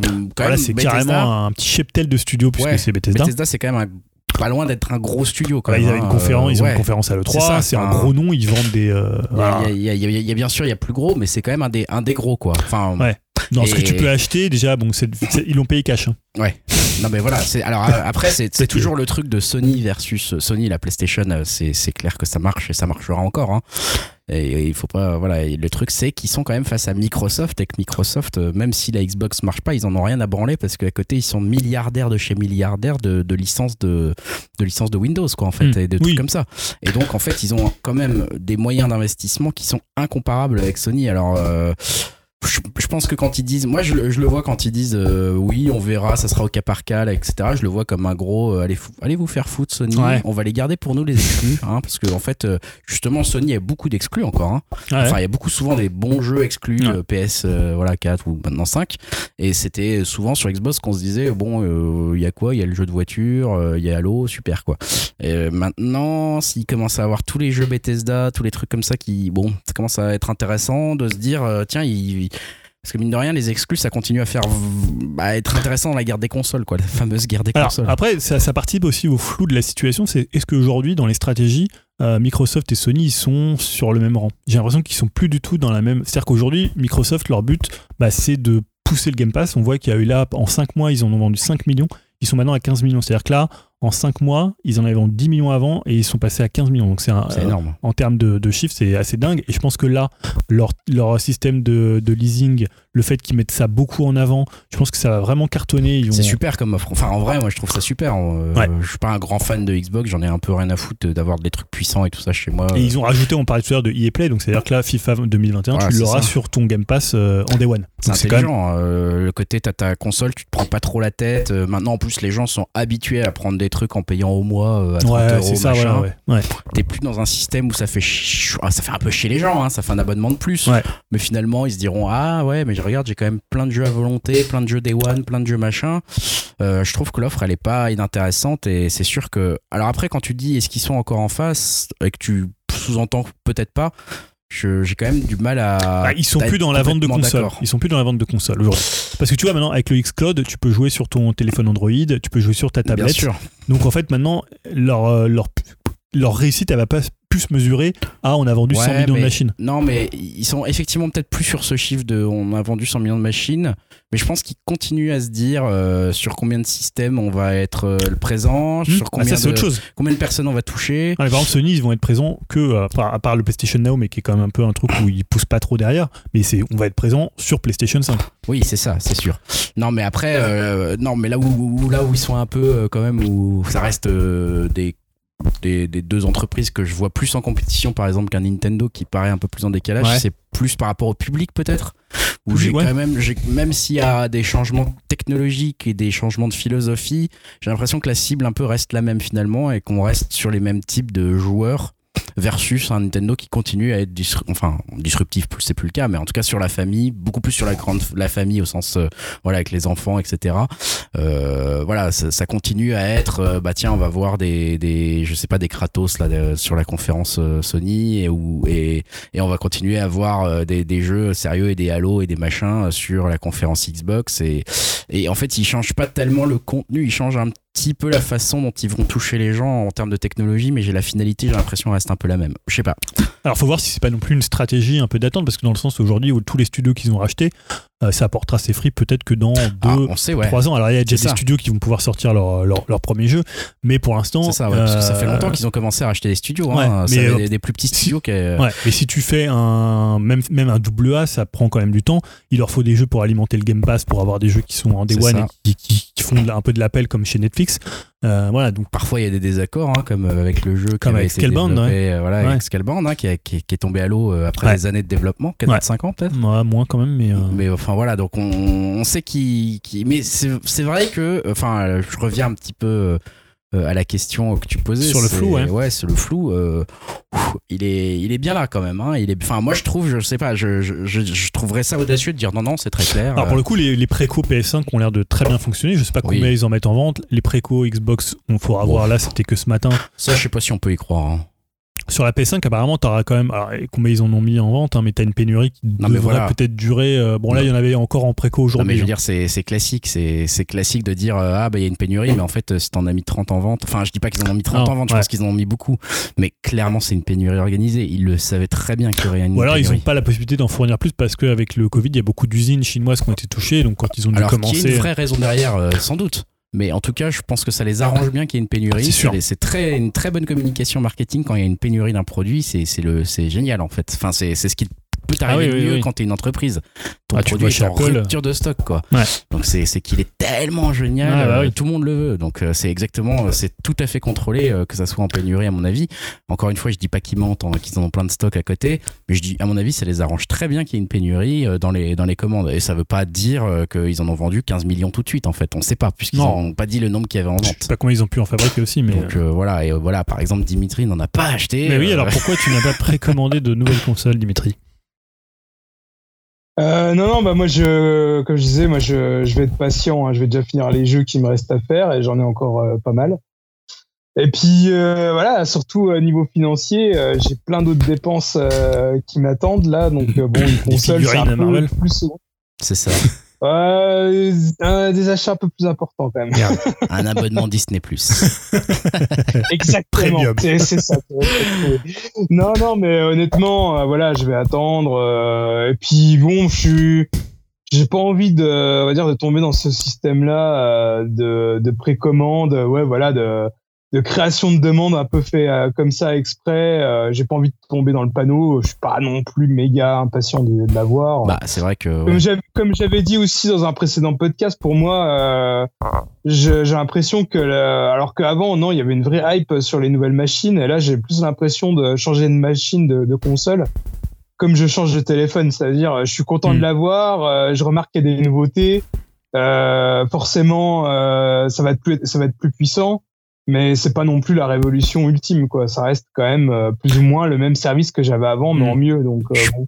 Ouais, je pense qu'il y a quand même une partie de ce discours, alors peut-être, hein, mais qui vient aussi du fait que juste on a vieilli, qu'on gagne de l'argent, et que maintenant, si on veut se payer une nouvelle console, en gros, on peut se la payer. Avant, Ouais. il fallait demander à ses parents, il fallait attendre qu'ils disent oui, il fallait attendre que ça Ouais. soit ton T'as anniversaire. une excitation qui était liée au fait que tu, potentiellement tu pouvais ne pas l'avoir. Tu Alors que pouvais bon, aussi devoir attendre des mois que ça soit ton anniversaire pour que tu aies une occasion de l'avoir, Alors, tu vois. Après, je trouve que quand tu reviens euh, justement aux consoles de nos enfants, alors euh, après c'est peut-être aussi euh, parce que justement on les voyait avec euh, nos, nos yeux d'enfant, mais il y avait quand même un sacré gap entre par exemple la NES, la Super NES, vrai. euh, la, P- la PS1, euh, Ouais, la tu vois, 64. On avait vraiment l'impression qu'il y avait un gap technologique de, de fou furieux entre chaque machine, alors que là c'est plus euh, une, euh, une amélioration euh, logique et naturelle. Quoi. On Ouais. voit pas non plus des différences de fou. Quoi. C'est vrai. C'est vrai qu'on se demandait toujours quand on était jeune, mais que va nous réserver la prochaine série de consoles? Ouais. Aujourd'hui, on se dit, Et, bon bah. et surtout, euh, voilà, quand on avait une nouvelle console, on avait des nouveaux jeux, on n'avait pas les remasters de la génération euh, C'est vrai. Euh, Il y avait pas non plus 15 000 machines, euh, des machines intermédiaires. euh, voilà, c'était la machine qui carburait, euh, qui sortait, et euh, tout le monde la voulait. Quoi. Là, Bah, maintenant, c'est vrai je que disais, c'est une évolution logique. Ouais, c'est vrai que là, tu te dis, euh, j'achète une des deux machines, quel jeu j'achète quoi Ouais, je Parce que tu vois, moi, j'ai acheté, j'ai préco la, la Xbox, la Xbox Series X, euh, j'ai pas pris de jeu avec Ouais, pour l'instant. Je, pense, alors après, c'est, je, je, je te Pourquoi pose- tu l'as Ouais, je me demande sincèrement un peu la question de pourquoi il y a tant de ruptures de stock sur la PlayStation ou la série X parce que je vois pas ce qu'ils vont en faire les gens vraiment. En fait, je dis Bah voilà, moi, une moi, question c'est peu c'est aussi stupide. pour hein. ça que c'est aussi pour ça que, que je suis pas pressé parce que à part le, le Spider-Man, bah il y a rien quoi. Euh, si bon bah il peut y avoir les Assassin's Creed, euh, Watch Dogs qui vont sortir euh, quand même assez rapidement, mais bon, euh, Non, moi, enfin, moi, je- voilà quoi, c'est c'est pas c'est pas révolutionnaire quoi. moi, je l'ai préco pour une raison très simple, c'est que j'ai une Xbox One vraiment très très vieille. Ah oui. Donc c'est vraiment de la remplacer pour faire notamment les jeux euh, multiplateformes dessus. Et comme je compte changer de télé, euh, bah voilà, là pour l'instant, ok, je pourrais y jouer qu'avec ma Pro puisque j'ai aussi une PS4 Pro. Euh, mais voilà, la Xbox c'est quand même une console qui me sert beaucoup puisque euh, elle me sert pour euh, toutes, euh, bah, toutes les, euh, tout ce qu'il y a comme application dessus. Et voilà, en même temps, j'ai envie de faire tous les jeux multiplateformes qui vont sortir, j'ai envie de les faire dessus.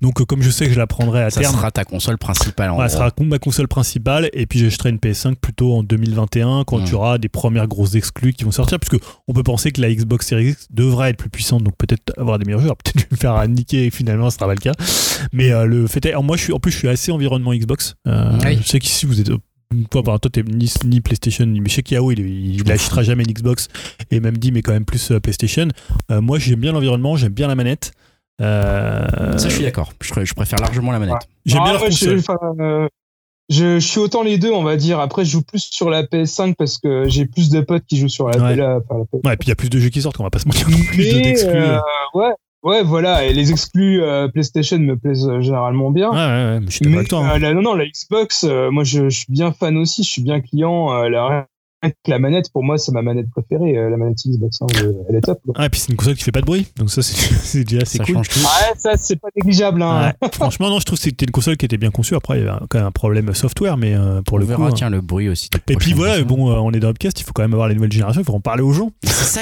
on le fait pour un intérêt professionnel Voilà, je en le fais fait. pour hein. l'intérêt d'Upcast et dans l'intérêt supérieur de, Ouais, je de, comprends, je de la nation des, des C'est ça, podcasters. c'est pour la France quoi. Voilà. C'est- Non, mais en fait, c'est vrai qu'en plus, le fait que tu vois, il y ait des pénuries à un moment donné, je me suis dit, merde, la trouve, je vais en avoir que euh, genre en mars ou avril. Ah, tu t'es fait niquer un peu par la stratégie. euh, non, mais pas forcément par la stratégie, mais si à un moment, tu vois, j'aurais pu pas l'acheter tout de suite, mais si à un moment je me dis quand je veux l'acheter, je la trouve pas, ça va me faire chier quoi. Alors qu'il y a un jeu que je voulais faire dessus. C'est la logique de la pénurie, mais ça, encore une fois, c'est normal de, de, de d'y céder, hein, c'est, le Mhm. principe. hein. Quand on t'enlève un truc, tu le veux plus, donc euh, ça, c'est normal. Et encore, les gars, je pense, je pense qu'elle va pas être disponible en magasin avant euh, à peu près le printemps, comme on disait tout à l'heure. Mais je pense qu'au compte-goutte, il y aura Ouais, encore il y en des aura. euh, observations possibles. On pourra l'avoir quand même. Hein. Euh, Je pense pas que ça va être le problème Ouais. numéro un. Ouais, non. Bon, enfin voilà, tout ça, Voilà. c'est, intéressant. Petite euh, parenthèse, hein, Ouais. puisqu'on est toujours sur le sujet, euh, mais moi, je repense juste à un truc euh, comme ça, on- quand on se disait aujourd'hui l'attente par rapport aux nouvelles consoles, on le ressent moins que quand on était enfant. Je crois que je, je pourrais presque dater cette, finalement cette espèce d'excitation à la sortie en fait de la Wii. euh, où c'était, il y avait vraiment un dernier, un nouveau truc révolutionnaire avec un nouveau système de jouer, de jeu qui prenait en compte tes mouvements, etc. Je crois que c'est la dernière fois où j'avais vraiment été euh, dans une attente presque similaire à celle d'un enfant en se disant mais tu te rends compte? Non mais c'est complètement euh, fou ça révolutionne tout etc bon maintenant c'est la base de bouger ses manettes et que tu bouges mais voilà enfin c'était la petite parenthèse Non, mais j'essaie de réfléchir le moment, le- la dernière fois que j'étais excité. déjà adulte. hein. Enfin, je me l'étais déjà payé en tant que salarié, etc. hein. Ouais. J'avais même posé un cours de, un jour de congé pour aller la chercher, je m'en souviens. Euh, et comme quoi, j'avais encore, Ouais. en étant adulte, cette excitation euh, qui était peut-être effectivement, du coup, je pensais à ce que Dim me disait, euh, liée plus à une innovation euh, technologique, à une sorte de rupture technologique où tu te dis, j'ai jamais vu un truc pareil, je veux vraiment le tester, plus qu'à le fait de pouvoir se la payer finalement. Je sais pas. Non, ouais. Moi, je crois que c'était encore plus vieux, ça va être la PlayStation 1 en fait. Ah ouais. Non, où je, tu vois, je, je, l'avais- enfin, j'ai- je, rêvais de cette console quoi. Ouais, c'est ça. ouais, et en plus, je comprends. l'avais acheté en import euh, Jap, tu vois. Waouh. Donc, euh, ouais, le ça, voilà, respect. tu t'es là, tu te dis putain, je l'ai et tout, ça, Ah, ça c'est génial, déchire et c'est tu. ça. Après, il y avait un petit, un petit peu la Dreamcast parce que, mais, mais pour le coup, après, euh, tu vois, PS2, PS3, PS4, Ouais, c'était après, Xbox, rentré 360. dans la. Ouais, c'est-à-dire que là, mais tu vois, ça va être pareil pour la série X, je vais l'acheter, je la mets dans le meuble et puis euh, elle bouge plus de là et puis je mets les jeux. de- Enfin, tu vois, Oui, j'ai pas t'es content, d'excitation mais- par rapport à la machine C'est ça. en particulier. Et puis le jour où j'aurai une PS5, je dirais ah putain, elle est trop grosse, elle rentre pas dans le meuble. Chier. voilà, mais tu vois, non, ouais, pareil, j'ai plus d'excitation sur euh, des machines en fait. Ouais, c'est ça, je Euh, comprends. Même sur des jeux, tu vois, il y a peut-être, enfin un petit peu, mais euh, beaucoup moins qu'à une époque, quoi. Parce que maintenant, en plus, tout est accessible, tu peux voir, savoir ce que vaut un jeu euh, bien avant. Oui. Avant, il faut voir, voilà, c'est c'est une autre. Et puis de toute façon, t'as une offre euh, qui est vachement plus pléthorique voilà, tu, manques pas de jeu en fait, même si tu gardes ta PS4 ou ta One, euh, pff, tu C'est vas ça, pas c'est manquer de jeu. exactement ça.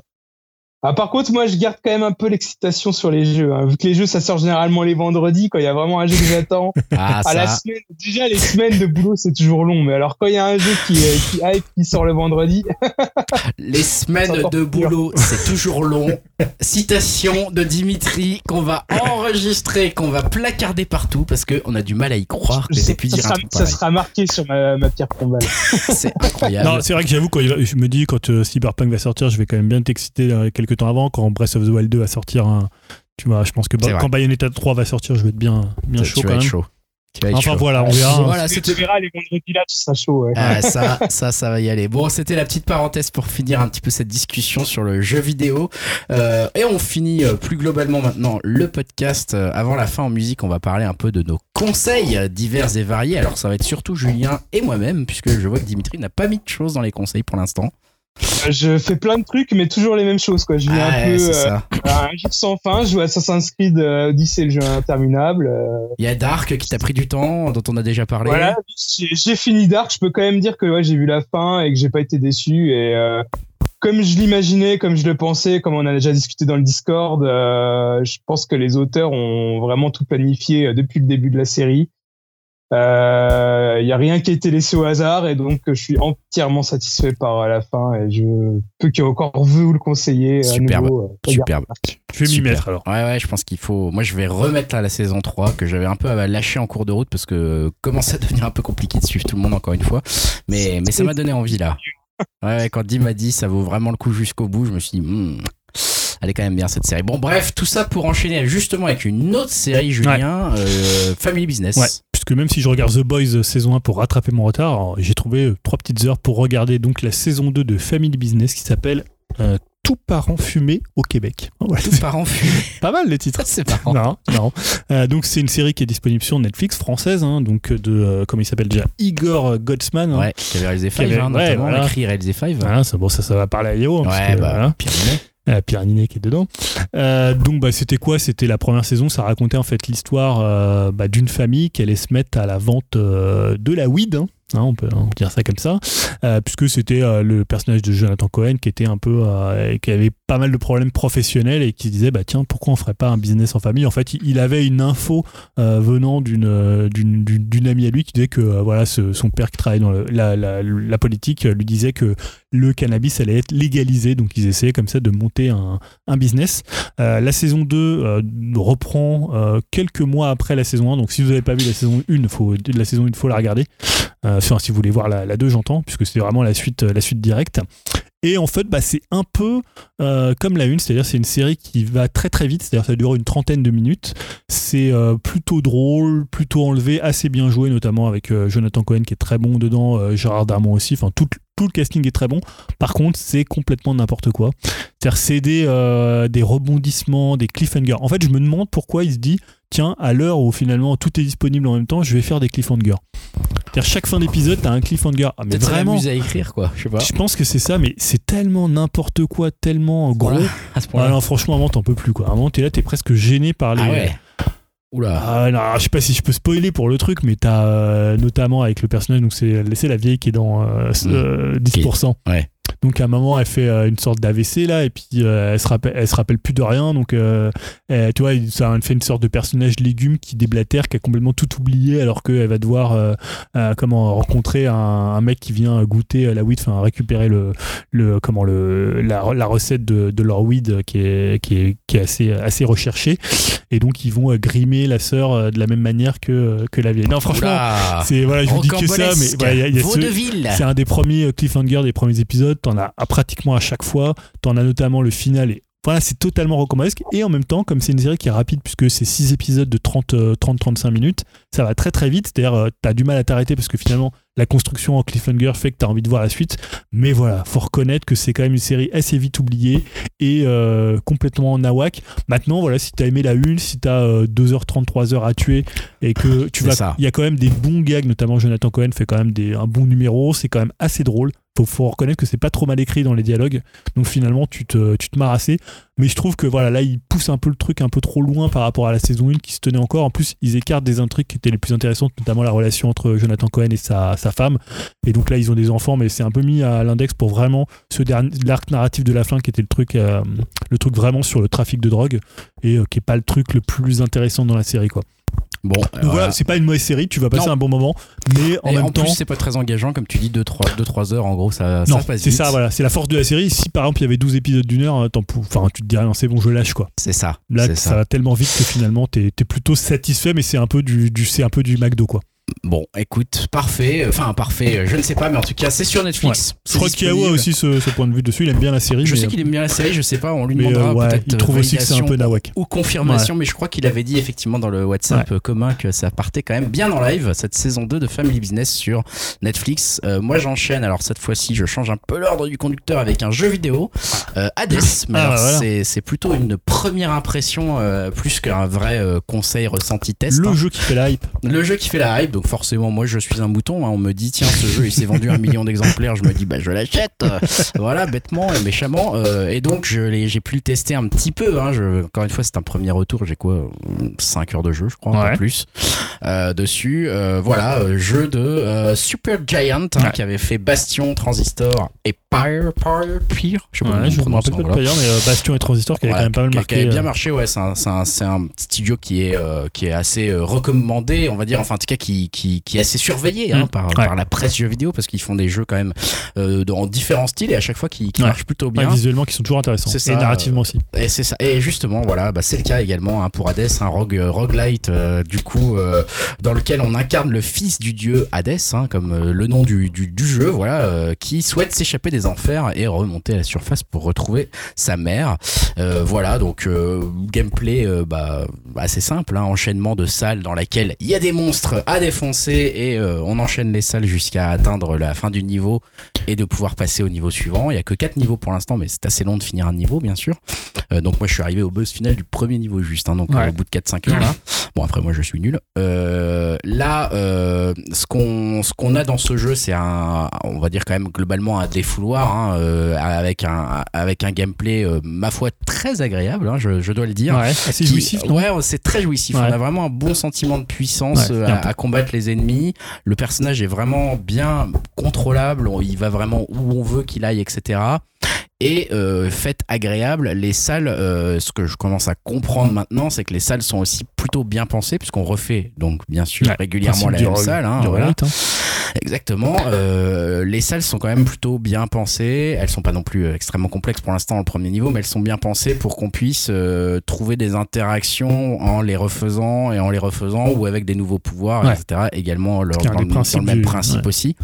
Euh, donc euh, ça c'est c'est quand même à la fois assez jouissif et en même temps si on arrive à prendre du plaisir juste en bourrinant c'est bien mais on peut aussi prendre du plaisir en essayant de contourner un peu le truc ou en, en voyant la salle différemment donc ça c'est ça c'est super et ce qui est vachement bien c'est alors au-delà de la richesse visuelle parce que visuellement il y a quand même un style Ouais, qui est super euh, peu en- en super 3D sympa. isométrique comme 3D ça. isométrique de- dessus avec un peu des dessins en cel shading Ouais. en plus dedans à l'intérieur et euh, des dieux qui sont super bien dessinés qui sont hyper donc imprimés en 2D quand on leur parle euh, voilà, sur et qui sont euh, des dialogues super des voix sont Ouais, géniales que les musiques doublages sont très bons. les, di- les dialogues sont enfin ouais les dialogues et les voix et la voix de- notamment du héros euh, est super vraiment enfin c'est hyper euh, c'est là, en fait je, je, je m'attendais pas à un tel niveau de, de finition en fait c'est incroyable comme c'est hyper bien fini et que c'est poliché jusqu'au moindre truc.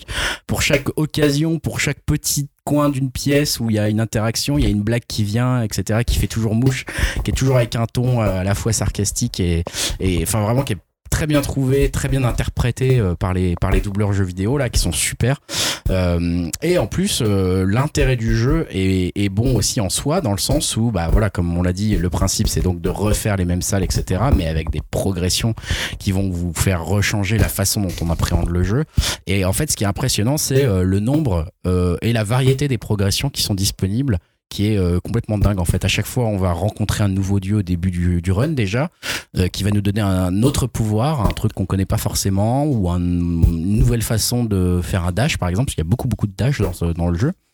Euh, et, euh, et à chaque fois, ça va changer déjà la façon dont on va jouer. Et à chaque fois sur le parcours, on va en plus acheter des nouveaux bonus qu'on n'aura pas souvent rencontrés avant, ou de l'argent qui va nous permettre de débloquer d'autres bonus. Ouais. Donc ou il y a des choix à faire entre les pouvoirs que tu vas Il y a devoir toujours des- sélectionner. ouais, il y a une sorte de d'arbre de compétences, mais du coup euh, qui n'est pas. Alors il y en a à la fois un qui est permanent, qui va rester entre Ouais, chacune de entre vos chaque morts, run. ouais. Parce qu'on n'arrête pas de mourir. Ouais. Donc entre chacune de vos morts, euh, il y a un arbre de compétences qui reste permanent. Il n'y a pas un arbre sur l'écran, hein, mais on comprend qu'on peut faire des choix entre euh, plus d'attaque, un peu Ouais. plus de défense, plus de machin, etc. C'est-à-dire quand tu perds, c'est pas ta perdu et pas totalement perdu. T'as Non, il y a un peu ce système de per- voilà qui qu'on achète peu à peu, donc bien sûr ça vaut très cher. Il y a des armes également qu'on peut améliorer Ouais. très lentement, etc. Donc, perdre, c'est apprendre, c'est pas juste être Non, puni. on- euh. de toute façon là on meurt euh, quand même assez vite, assez souvent. Notamment au début. Et en plus, dans chaque partie, une fois que tu la lances, tu as aussi cet arbre de compétences qui, pour le coup, n'est pas permanent, n'est est lié Ouais. vraiment à ton run. Ouais. Et où là, c'est pareil. Donc, il y a des dieux ou des achats que tu vas faire, mais qui vont euh, être valables que le temps de ton run, euh, donc le temps que tu meurs. Donc, parce que moi j'ai vu par exemple, notamment, tu rencontres Dionysos. Ouais. Donc il va te filer un peu des pouvoirs qui sont liés à de l'empoisonnement, liés un peu à l'alcool. Et ça veut dire que Dionysos, tu vas pas le rencontrer forcément dans tous tes runs. Ah non, non, même. euh, moi, je l'ai- alors, j'ai vu Dionysos, euh, j'ai fait beaucoup de runs déjà, mais j'ai vu Dionysos deux fois. Une fois en début de run où il m'a donné un fameux pouvoir principal qui là t'accompagne pendant tout le truc. Tout le run, juste. Ouais. hein, euh, et euh, là, je l'ai recroisé dans mon run juste avant de, que tu arrives d'ailleurs. Ouais. euh, où il m'est arrivé, mais genre à la fin de mon run, pour me donner une autre déclinaison euh, du, du, du pouvoir qu'il m'avait donné au- au- la première fois et qui allait se finir encore une fois pour le run. Mais j'avais un, déjà un autre pouvoir d'un autre dieu avant ça. Dans un run sur un niveau, tu rencontres euh, peut-être 3-4 dieux à peu près et euh, un ou deux vendeurs de trucs qui vont te permettre de faire des choix et d'influencer un peu ton arbre de compétences euh, éphémère, on va dire tout en ayant ton arbre de compétences Permanent. Ouais. qui va jouer en plus sur ton, sur ton, sur ton niveau. Donc c'est vrai que tu montes en, en Ouais. staff et tu montes en, en C'est-à-dire force. que plus tu vas jouer, plus tu vas avoir de chances de finir le jeu dans ton run. Exactement. Exactement. Plus Principe tu, du roguelite plus- comme ça avait dans Dead voilà. Cells. Ou... Et plus tu vas jouer, plus tu t'éclates à jouer et à Ouais. te dire, euh, euh, bah parce que chaque salle, à chaque fois, tu refais parfois la même salle, mais c'est des Ouais. nouveaux monstres, Ouais, bien sûr. Et, et en fait, euh, l'intérêt reste bien sûr là, mais effectivement, tu t'éclates un peu plus parce que tu as de plus en plus de pouvoir, de plus en plus de résistance. Donc tu prends aussi, euh, t'arrives dans la première salle. Ma- Maintenant, j'arrive dans la première salle et dans la première salle, c'est des, déjà des gros trucs qui sont présents. Et euh, ça, c'est marrant de se dire tiens bah ça y est ça me pose plus de problème Ouais, cette première salle Mm. et il y a un côté puissance qui déjà est dès le premier run tu le ressens et qui continue à grimper à grimper à grimper et franchement c'est il est vraiment bien foutu je, te- je le conseille euh, vraiment euh, très agréable à jouer alors je ne sais plus s'il est moi je l'ai pris aussi parce qu'il était en promo Ouais. Alors, il est, Euh, il est- pour l'instant, il est disponible sur PC parce qu'il était en, en, c'était un early access en early access depuis un an. hein. ouais c'est ça sur comment elle s'appelle cette plateforme Je sais plus la pas plateforme. Steam l'autre là celle qui fait.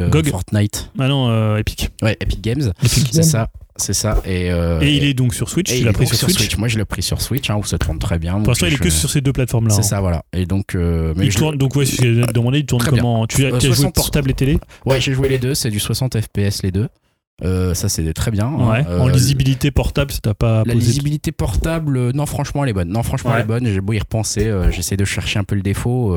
Bon, après, c'est vrai que peut-être tu gagnes. Enfin, disons qu'on va dire que je tolère plus la visibilité parce que je connais déjà mieux le C'est jeu. ça. Peut-être tu peux alterner entre les deux, Ouais. entre grand écran et. Je pense que c'est mieux de commencer peut-être sur grand écran parce qu'au début, on est forcément un peu paumé. Mais euh, on s'y fait quand même très vite. Ouais. Le Ouais, système parce que est le jeu est assez lisible. euh, Ouais. Même moi, j'ai, enfin, il se passe beaucoup de choses, mais tu le reconnais Il ce qui se passe de choses, mais euh, les- là, en fait, les monstres, t'en as bon, allez, maximum pour l'instant une dizaine dans la salle. Les salles sont quand même pas petites. hein. Il y a- Ouais. il y, a des choses, il y a des piliers, il y a des trucs qui s'écroulent, etc. Mais on comprend quand même ce qui se passe. Et en plus, le système d'apparition des monstres est bien fait avec le marquage au sol, où voilà, on voit où ils vont apparaître avant que la, que la vague euh, entre guillemets de, suivante arrive.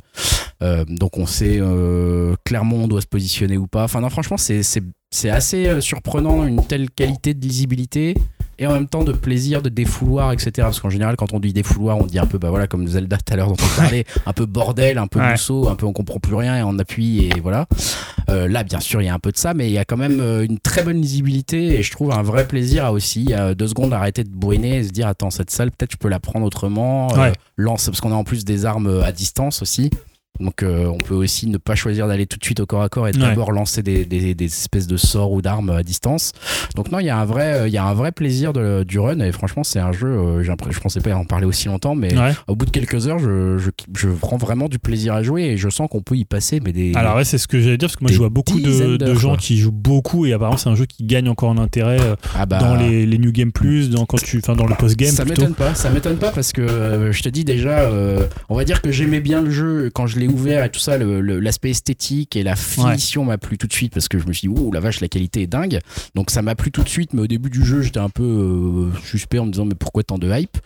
Euh, au bout de deux heures, je commençais à me dire, ah, c'est vrai quand même, il est bien, euh, il est sympa et tout. Au bout de 3-4 heures, je commençais à plus pouvoir lâcher le truc et à dire, vas-y, je. Parce que beaucoup, moi je vois beaucoup de gens qui. En fait, je vais en faire 10 parties, 20 parties, 30 parties, je vais jouer toute la journée. J'ai vu des mecs qui avaient 400 heures dessus. et, je, et, je, peux comprendre en fait, parce qu'il y a un vrai intérêt, il y a un vrai côté de défouloir et en même temps une profondeur qui est super intéressante. Franchement, un jeu, pour l'instant, je, je le recommande les yeux fermés. Écoute, tu me l'as vendu, je vais aller l'acheter après, dès la fin de cette émission, qui vaut actuellement 20 euros sur le, il, il vaut une vingtaine d'euros et là il, était euh, peut-être tu l'auras encore en jusqu'au 24. c'est ça. Donc euh, j'attendais. Bien joué, bien joué l'artiste. Euh, non non, c'est vraiment sympa. Donc ça c'était Hades. On repasse alors cette fois-ci à un autre une autre forme d'art et un autre conseil avec toi Julien, puisqu'on parle musique. Ouais. puisqu'en fait j'ai pas fait de, de, spotlight sur nos Spotify là sur l'été puisque sinon c'était un peu compliqué vu qu'on a fait moins de moins de podcasts mais je voulais quand même vous parler d'un disque donc le nouvel album de Disclosure qui est sorti normalement fin août euh, dans sa version, euh, je pense, parce que en fait, c'est toujours assez compliqué maintenant quand tu parles d'indice parce que tu as la version sur Spotify, la version deluxe euh, qui comporte donc l'album, on va dire en gros jusqu'à Rêverie, le morceau avec le rappeur Common, bah, c'est l'album. Après, tu as le EP qu'ils ont rajouté en plus qui est le EP Ecstasy et ils ont après mis des remix et deux autres morceaux avec avec avec DJ Rally je crois. Et donc quand tu par contre quand tu achètes ton en magasin bah t'auras que 11 titres. Donc c'est compliqué de parler d'un album parce que ouais, en lequel est l'album? Ouais parce qu'en plus les meilleurs morceaux quand tu l'écoutes sur Spotify c'est surtout ceux du P de Ecstasy mais voilà, donc pour représenter Disclosure, c'est un duo anglais qui avait quand même beaucoup fait parler de lui à l'époque de leur premier album qui s'appelait Settle. Euh, pourquoi? Parce qu'en fait, c'était un album qui revenait un peu euh, aux fondamentaux du club, euh, dans, dans, ce qui. Alors, à la fois, c'était un album qui a extrêmement bien marché au niveau grand public, et en même temps qui était presque un disque de, de, club de, de, house. Et notamment, ils avaient lancé plein d'artistes. je pense à, par exemple à Sam Smith, alors qu'il a pas fait, je trouve, une. Enfin, qui a fait une carrière, mais je trouve qu'il a fait de la merde après. Ça, c'est un. Non, tu vois, c'est ce que le morceau avec Sam Smith c'était très bien et après l'album que lui a fait en, solo je le trouve vraiment pourri mais ils avaient ils, avaient travaillé notamment avec London Grammar ils avaient travaillé avec euh, Aluna George euh, donc Sam Smith il y a un peu des morceaux de toute cette soul un peu blanche euh, qui émergeait en Angleterre et donc leur album c'était vraiment un classique. Je pense qu'après Caracal était un album assez décevant. Et là en fait ils reviennent vraiment, je trouve, à un disque ce qui faisait la, finalement l'efficacité de, de Settle, c'est-à-dire c'est un disque qui est assez direct, mais qui est en fait axé sur les voix plutôt euh, musique noire. Euh, on retrouve notamment Kellys, on retrouve, euh, en fait, il y, a des, y a des choses qui viennent vraiment du RB, du hip-hop avec le rappeur Common, même Slow Tie qui est, un, qui est un anglais mais qui a un côté vraiment aussi, aussi rap, et en même temps des choses qui viennent des Caraïbes, de l'Afrique. Donc c'est un album qui est aux couleurs un peu différentes de le côté très anglais, très mmh, voix sol blanche, aussi, assez froid qu'il y avait dans le premier. Et là, c'est un album avec beaucoup plus de rythme. Presque là, par exemple, le morceau que j'ai choisi pour la fin, c'est un morceau qui s'appelle Tondo, bon, pour le coup, qui est pas sur l'album, mais si vous l'écoutez sur Spotify, vous l'aurez parce qu'il est sur le EP Ecstasy et qui s'appelle donc Tondo, qui est un album, euh, on dirait, euh, de la French Touch avec euh, Fela Kuti, quoi. Ah, j'adore. Et franchement, le morceau est mortel. Et je trouve qu'ils sont revenus à une efficacité. Moi, c'est un groupe que j'ai vu deux fois sur scène et c'est vraiment, sur scène, c'est mortel. et je trouve qu'ils s'étaient un peu perdus sur Caracal. Et là, avec avec Energy qui porte bien son nom pour le coup, je trouve qu'ils reviennent vraiment à l'essence de la musique, c'est-à-dire une musique de Fleur, une musique de club, un truc hyper efficace et en même temps Mais dont on, savait pas qu'ils savaient le faire en fait, euh, vraiment euh, cette musique en plus aux accents un peu plus euh, j'ai envie de dire soul, noir, américain. Ouais, après ça dépend avec qui tu travailles parce que c'est c'est quand même un groupe qui bosse beaucoup avec il y a beaucoup de featuring, c'est-à-dire album, tu vas avoir Slow Tie, tu vas avoir comment tu as je crois il y a il y a Miné, il y a Kelly qui, qui fait le premier morceau qui est, les trois premiers morceaux sont des bombes je trouve dance floor. après il se calme un peu mais tu as des trucs très réussis et après le Maxi Ecstasy est un peu plus euh, un peu plus pour le coup house euh, non non c'est je trouve qu'ils ont une en fait, je pense que dans Caracal, ils voulaient trop montrer qu'ils avaient une palette large et ils se concentraient pas assez. Là, apparemment, ils ont fait plus de 200 euh, morceaux pour en sélectionner quelques-uns. Il y a même des morceaux, moi, il y a un morceau que j'adorais avec Gwen McRae qui s'appelle Funky Sensation, qui sont pas mis sur l'album et qui est un morceau très, je me souviens de ce morceau, très, très soul et très, enfin, soul house. Et euh, non, pour le coup, c'est un super album, je trouve hyper efficace. Cool. Et euh, prenez-le dans la version vraiment deluxe, comme ça vous écouterez le EP Ecstasy C'est ça. qui est, qui est très très bon avec notamment Tendo, avec des trucs aussi un peu soul music. Non, non, là ils explorent vraiment les voix noires et la musique noire et euh, ça leur va hyper bien, je trouve. Super, bon, bah ça c'est Disclosure et donc l'album c'est Energy. Energy. Super, bah merci pour cette euh, recommandation et je termine la section des conseils flash euh, qui porte mal son nom puisqu'on s'éteint- se termine sur nos conseils. Euh, je termine en beauté peut-être. hein. Alors encore une fois, c'est une œuvre en cours chez moi. C'est une œuvre dont, dont je prends le risque de la conseiller alors que je ne le, je ne l'ai pas encore fini. Et j'ai bien dit une œuvre, une grande œuvre. C'est Cobra Kai. Bien sûr, c'est la série Netflix, euh, en tout cas qui est sur Netflix. Cobra Kai, hein, la suite de la trilogie ciné Karate Kid. Et bah cette série, elle est euh, superbe. C'est un, un, une œuvre d'art. Hein. On n'est pas loin du Witcher. Hein. Je, je le dis tout de suite. Non, j'avoue, j'ai un petit coup de cœur pour cette série déjà tout de suite. Mais un peu pour les mêmes raisons que le Witcher quelque part. euh, pour euh, pour ces, ces, ces à la fois des bonnes ou des mauvaises raisons, hein, mais que j'assume. Ce côté peut-être un peu cheap parfois, ce côté peut-être un peu décalé du jeu, ce côté en même temps bourré d'amour, euh, vraiment sincère que tu sens à la trilogie et au, à, à- à- voilà au- au film originel euh, et, et voilà enfin je, je, je vais reconstruire un peu mon avis euh, là en, en le, en, le, en reprenant mes notes mais vraiment déjà j'ai envie de, de, voilà de faire cette petite déclaration euh, d'amour Alors, c'est euh, une série qui 2020. m'enthousiasmait. On est- C'est une série 2020. D'accord. Voilà, effectivement, Cobra Kai, c'est euh, donc euh, la suite, la suite de la trilogie euh, du cinéma euh, de, de Karate Kid, des films Karate Kid. Projet extrêmement casse-gueule, hein, puisque 34 ans après la fin des films, ils font une suite. Donc, on prend cher en 34 ans, ça c'est sûr. Euh, mais euh, ce qui est beau, c'est que la passion en 34 ans, elle est toujours là. Euh, la passion du Cobra Kai, la passion de la baston, elle est toujours là. Et non, et en fait, ils ont eu, ils ont eu des idées. enfin, quand je dis ils, c'est les scénaristes, hein, l'équipe de passionnés qui est derrière cette série, ont, ont eu vraiment une idée de plusieurs idées de génie dans la façon dont ils ont eu le concept de la suite même, en fait, dont ils ont pris le sujet de la suite en se disant comment on peut faire une suite à un film qui était plutôt un film pour enfants, Ouais. adolescents dans les années euh, 80, quoi. Et euh, bah, ils se sont dit, bah, on va faire euh, tout simplement euh, la réalité, c'est-à-dire on va faire vieillir les personnages comme nous tous on a vieilli et, et, et même questionner la notion même de nostalgie en fait. Et c'est hyper intéressant la façon dont ils font ça. C'est pas tout, c'est pas annoncé directement, on va questionner la nostalgie, mais c'est fait avec une finesse et une intelligence que je, je n'attendais pas du tout. Donc concrètement, euh, on retrouve nos protagonistes 34 ans plus tard, déjà première intelligence du scénario, c'est que la série n'est pas concentrée sur le héros de l'époque, sur le vainqueur euh, du, du tournoi de Karate Kid, mais sur le perdant, hein, donc sur le méchant des premiers films, le blond, vous l'avez compris. Euh, le l'acteur euh, de euh, qui jouait bah voilà dans le de- dans le dojo Cobra Kai. Ah, c'était les mêmes acteurs, voilà. c'est les mêmes acteurs. C'est William Zabka hein, donc alias Johnny Lawrence qui jouait à l'époque le petit blond insupportable à qui on avait nous aussi envie de foutre un gros coup de pied retourné dans la gueule.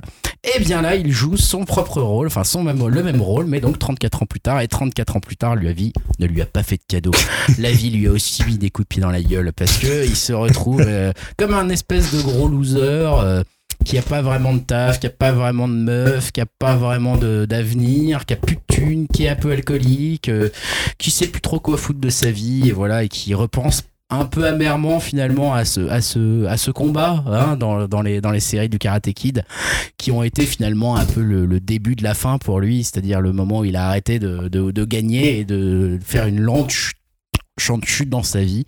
Et, euh, et en fait cet aspect de prendre lui en héros euh, rend tout de suite la série hyper euh, quelque part hyper touchante. C'est un mec qui est hyper touchant euh, qu'un mec qui a raté sa enfin, qui a un peu raté sa vie. C'est un mec qui est en même temps un peu excessif hein. il continue à jouer ce, ce, ce blondinet un peu énervant de l'époque qui était déjà excessif. Mais du coup lui aussi il continue à être excessif. Voilà sa boisson où il boit trop euh, ces trucs où il s'énerve où il peut s'énerver trop euh, ces trucs où il est il est pauvre mais il est il est vraiment pauvre. Il dort dans sa bagnole et tout euh, et le mec il fait pas de compromis Euh, enfin voilà il, il a toujours ce même caractère mais maintenant euh, ça le rend un peu ouais attachant comme un Bakri quoi. Un petit peu qu'on qu'on irait voir au cinéma et dont on aime bien quand il nous râle dessus quoi. Bah c'est un peu ça. Et en fait c'est hyper intelligent d'avoir fait ça. Et donc ils ont aussi fait revenir pour euh, pour cette série euh, le Ralph Ralph Macchio hein, qui donc euh, le, qui était l'acteur principal des films. Et euh, même côté euh, Ralph euh, bah, notre ami il a vieilli aussi hein, il a vieilli et euh, et la vie lui il l'a plutôt euh, pas mal réussi hein, donc mais mais c'est intéressant parce que la façon dont il voit la réussite de la vie est pas bête en soi non plus, c'est-à-dire que lui maintenant est devenu un concessionnaire automobile de succès euh, dans la vallée. Donc un mec euh, voilà qui a une vie où ça, ça gagne bien sa vie, il a des beaux enfants, etc. etc. Mais en même temps, bah, c'était un gros winner, c'était un mec qui avait gagné un tournoi de, de combat quoi maintenant et maintenant c'est un peu un un dad quoi un American dad euh, de certes qui a, qui a un boulot qui rapporte bien mais qui a pas une vie non plus euh, Excitant. Bon, bah, il est chez lui, il est père de famille, euh, voilà, il a ses problèmes avec ses enfants, et il, sait, pff, il sent qu'il sait aussi un petit peu. C'est pas que c'est, c'est pas un loser. C'est un winner, mais c'est un winner euh, de la vie euh, un peu de tous les jours, quoi. Ouais. C'est pas un vrai winner comme un winner de championnat, quoi. Pas d'excitation, quoi. C'est ça. Donc, euh, et en fait, ce moment où voilà, où ils arrivent à ce moment de leur vie où tu sens qu'ils ont quand même presque plus 50, 30, 40 ans, qui commencent un petit peu à avoir fait le tour de cette nouvelle vie et qu'ils savent plus trop où ils en sont, même dans leur relation à leurs enfants, etc. Tout ça est questionné. Et où ils se retrouvent finalement avec plein de petits problèmes qu'on connaît tous aujourd'hui, qui n'est pas des problèmes qu'on résout forcément en cassant des gueules. Euh, et ben en fait, ils nous les montrent comme ça, ces personnages, et tout d'un coup, ça, rend les personnages hyper attachants. Alors ça veut pas dire qu'ils vont pas résoudre leurs problèmes euh, en se reconcentrant sur, euh, le karaté. Hein. Ça, ça sera un peu le cas, bien sûr, vous en doutez, ça s'appelle quand même Cobra Kai. Donc on va faire revivre le dojo Cobra Kai à travers le personnage principal. Mais, là, il y a une vraie vulnérabilité dans le, en fait, dans la, dans le quotidien des, des, des gens qui nous sont montrés, qui est pas inintéressante, quoi. Euh, donc voilà, euh, je, je sais pas comment dire ça exactement, mais je trouve ça euh, vraiment bien mené. Je pense pas qu'on pouvait euh, mener un remake aussi, aussi bien, aussi intelligemment, avec un sujet aussi casse-gueule. En plus, même, comme je disais, la relation au film est bien traitée. On voit des flashbacks qui se passent dans le passé et donc des extraits des films, en fait. hein. Tout en faisant en sorte qu'on soit pas du tout dans le cliché en fait. On n'est pas du tout dans le Stranger Things, ah c'est les années 80, c'est cool, regardez on a la Rubik's Cube. Non, pas du tout. On est vraiment dans un truc à la fois très respectueux du matériau d'origine, qui est utilisé avec vraiment parcimonie. Donc on voit des séquences de 15 secondes euh, pour montrer d'un truc qui se souviennent et qui fait écho à ce qu'ils vivent aujourd'hui. Mais jamais un truc genre, Eh, vous avez vu les spectateurs, Ouais. on est comme vous, on connaît les années 80. Y a pas de- de pas du tout ça. euh, Pas du tout ça. C'est pas Ouais, du tout de. C'est vraiment fait avec respect. Euh, Il y a même un, on voit même euh, donc Miyagi, euh, le, le, le professeur à l'époque, euh, voilà du de- du héros et qui, qui est donc depuis l'acteur est décédé. Et il y a même euh, voilà un épisode qui lui est dédié et on voit des images de, de lui à l'époque, etc. Et c'est fait avec pas mal de subtilité, pas mal de tendresse. Alors bien sûr, encore une fois, ça reste un peu une série, on va dire. euh, c'est- pas des gros budgets, il y a des maladresses, euh, les acteurs sont pas non plus exceptionnellement fins, c'est pas les meilleurs acteurs du monde, etc mais c'est fait avec une telle sincérité que j'ai trouvé ça hyper attachant en fait, hyper touchant. Et, euh, et je trouve que c'est une, c'est une belle série dans le sens où elle est euh, respectueuse d'un matériel d'origine qui était pas simple, enfin voilà, hein, qui reste un film pour enfants dans les années 80, euh, et qui s'en sort vraiment bien en fait, qui arrive à transformer ce truc en une série hyper attachante, hyper touchante. Alors il y a des aspects moins intéressants, notamment les enfants en eux-mêmes sont pas dans une, enfin les enfants de, du, du, Ouais. du, du gagnant on va dire sont pas hyper intéressants, ils ont leurs petits problèmes au lycée, ah mon amoureux machin blabla. Ça, ça, on s'en fout un peu à vrai dire. Euh, mais euh, mais le reste c'est quand même franchement une, je trouve une belle réussite et surtout une belle proposition que nous fait Netflix là. Donc moi je vous conseille d'y jeter un œil, surtout si vous aimiez un peu les, les films, etc. Moi, j'étais pas un grand fan Ouais. des films. Alors moi, tu vois, je euh, connais pas du tout les films. Là, tu me parlais un peu chinois avec les noms, mais Ah euh, ouais, tu voilà. d'accord. Je Et pensais par que contre, connaissais. est-ce que le, il n'y avait pas eu un- une suite avec euh, le fils Will Smith ou je me trompe de? Ah, Ah, c'est c'était un remake. C'était un remake. Ouais, c'était un remake. Donc ça, c'est zappé de la. Ça, c'est zappé. Là, on est avec les acteurs d'origine. Ça n'est jamais arrivé hein, dans, le- Ok. dans cet univers-là, je pense. Euh, mais non, non, ouais, euh, ils évoquent pas ce truc-là, mais c'est vrai qu'ils ils reprennent ce principe, en tout cas, de, du sensei, Ah etc., etc. Et tu vois, même, c'est c'est quelque part assez touchant de voir, euh, bah, du coup, le, le grand winner de l'époque. euh, qui aujourd'hui est un peu perdu dans sa vie, euh, il y a ses compétitions, la compétition qui le fait chier, euh, il y a plein de trucs qui le font chier, etc. Et voilà, il va demander conseil sur la tombe du, tu vois, du mec quoi, qui est plus là. Il dit bah voilà, ils sont où vos conseils maintenant Mm. quoi. En fait, vous avez toujours des solutions à l'époque, mais qu'est-ce que je fais maintenant en fait dans ma vie? Il est où le, il est où le sensei quoi? Parce que et voilà, en fait, il y a un côté un peu, euh, un peu désarmant, euh, hyper touchant et, et en même temps fun parce que on s'amuse parce que quand même il construit son dojo, l'autre il y croit et ça va être sa, Mhm. ça va être son, sa rédemption en fait. Et, et je trouve ça hyper bien mené en fait. Il y a vraiment euh, après voilà, c'est pas la meilleure série du monde. Hein. Leftovers reste loin devant. On l'a bien La compris. Euh, voilà, mais non mais en vrai c'est un truc où. Alors, c'est quoi C'est du combien d'épisodes? je la- je l'attendais pas, je crois que c'est une dizaine d'épisodes Ouais. pour l'instant, il y a deux D'une saisons heure il me semble. Non, c'est 20 c'est 30 minutes l'épisode. Ok. Et euh, c'est sur Netflix. Et il y a déjà donc la saison 1 sur Netflix et je pense que la saison 2 arrivera euh, d'ici l'année prochaine, j'espère. Mais voilà, si, si, si Cobra Kai vous dit quelque chose, euh, si, euh, si le karaté vous donne envie, si vous avez des souvenirs de nostal- de nostalgie, ou même pour savoir un petit peu comment la nostalgie est traitée, je trouve, de façon un peu intelligente, je trouve, Mhm. dans une série où on l'attendait pas, bah jetez-y un petit coup d'œil. Je pense qu'au bout de 2-3 épisodes, vous vous serez fait un, un avis et ça vous, ça vous aura pris même pas, eu- ouais, même pas une heure et demie, même pas une soirée pour faire 2-3 épisodes. Vous, aurez, vous saurez tout de suite si vous avez envie de continuer ou pas. Je pense même à la fin du 2, tu sais déjà quoi. Donc voilà, Cobra Kai, c'est sur Netflix. Ok. Et ça conclut le Ouais. podcast 98. Ça conclut le podcast 98 qu'on va finir en musique, tu l'as dit, Julien. Ouais. Oui, donc bah, Je te laisse la parole. oui, tout à fait. Disclosure. Donc, euh, bah, écoute, évidemment, on va passer un morceau. J'ai pas cédé. Enfin, j'avais essayé de passer la, la main à Dim. hein, Ah, mais lui, Dim, préférait plein. attendre sa place. Non, non, mais euh, il voulait. Non, ça le- sera pour le prochain. Voilà, pour le prochain, on ne dévoile pas, mais donc, bah, disclosure évidemment. Donc, c'est pas un morceau qui est extrait de l'album, évidemment. Voilà, comme je disais. Euh, c'est Tondo, dont je parlais tout à l'heure, qui est un mélange de French touch et un peu de, de musique, euh, musique africaine, un peu Jazz presque free jazz. ouais, c'est génial, avec un ça. sax et tout ça un peu à- et un peu avec des, des vibes un peu à la Fela Kuti si, euh, si vous aimez Euh, et pour le coup bah c'est ouais l'extrait du, du maxi qui s'appelait Ecstasy qui était sorti en début d'année mais bon voilà comme il est remis sur l'album Deluxe je le remets parce que j'adore ce morceau donc un morceau qui met quand même plutôt la pêche hein, plutôt un morceau du matin Euh, c'est sûr que là si vous, vous écoutez ça il est euh, comme nous 23h Ah, c'est ça, puis nous, ça fait 2h20 qu'on enregistre et, et vous mais il a quand même pas mal, pas mal de pêche ce morceau donc Tondo de Disclosure euh, le duo anglais Super. Bah bon, on va écouter ça. On se retrouve dans deux semaines Ouais. pour l'épisode Ça. 99. Putain. Aïe, euh, merci Dim encore. Bah, merci à vous. hein. Et puis merci Julien. Et Ouais. on se retrouve tous dans deux semaines. Salut à tous. salut à tous Salut tout le monde.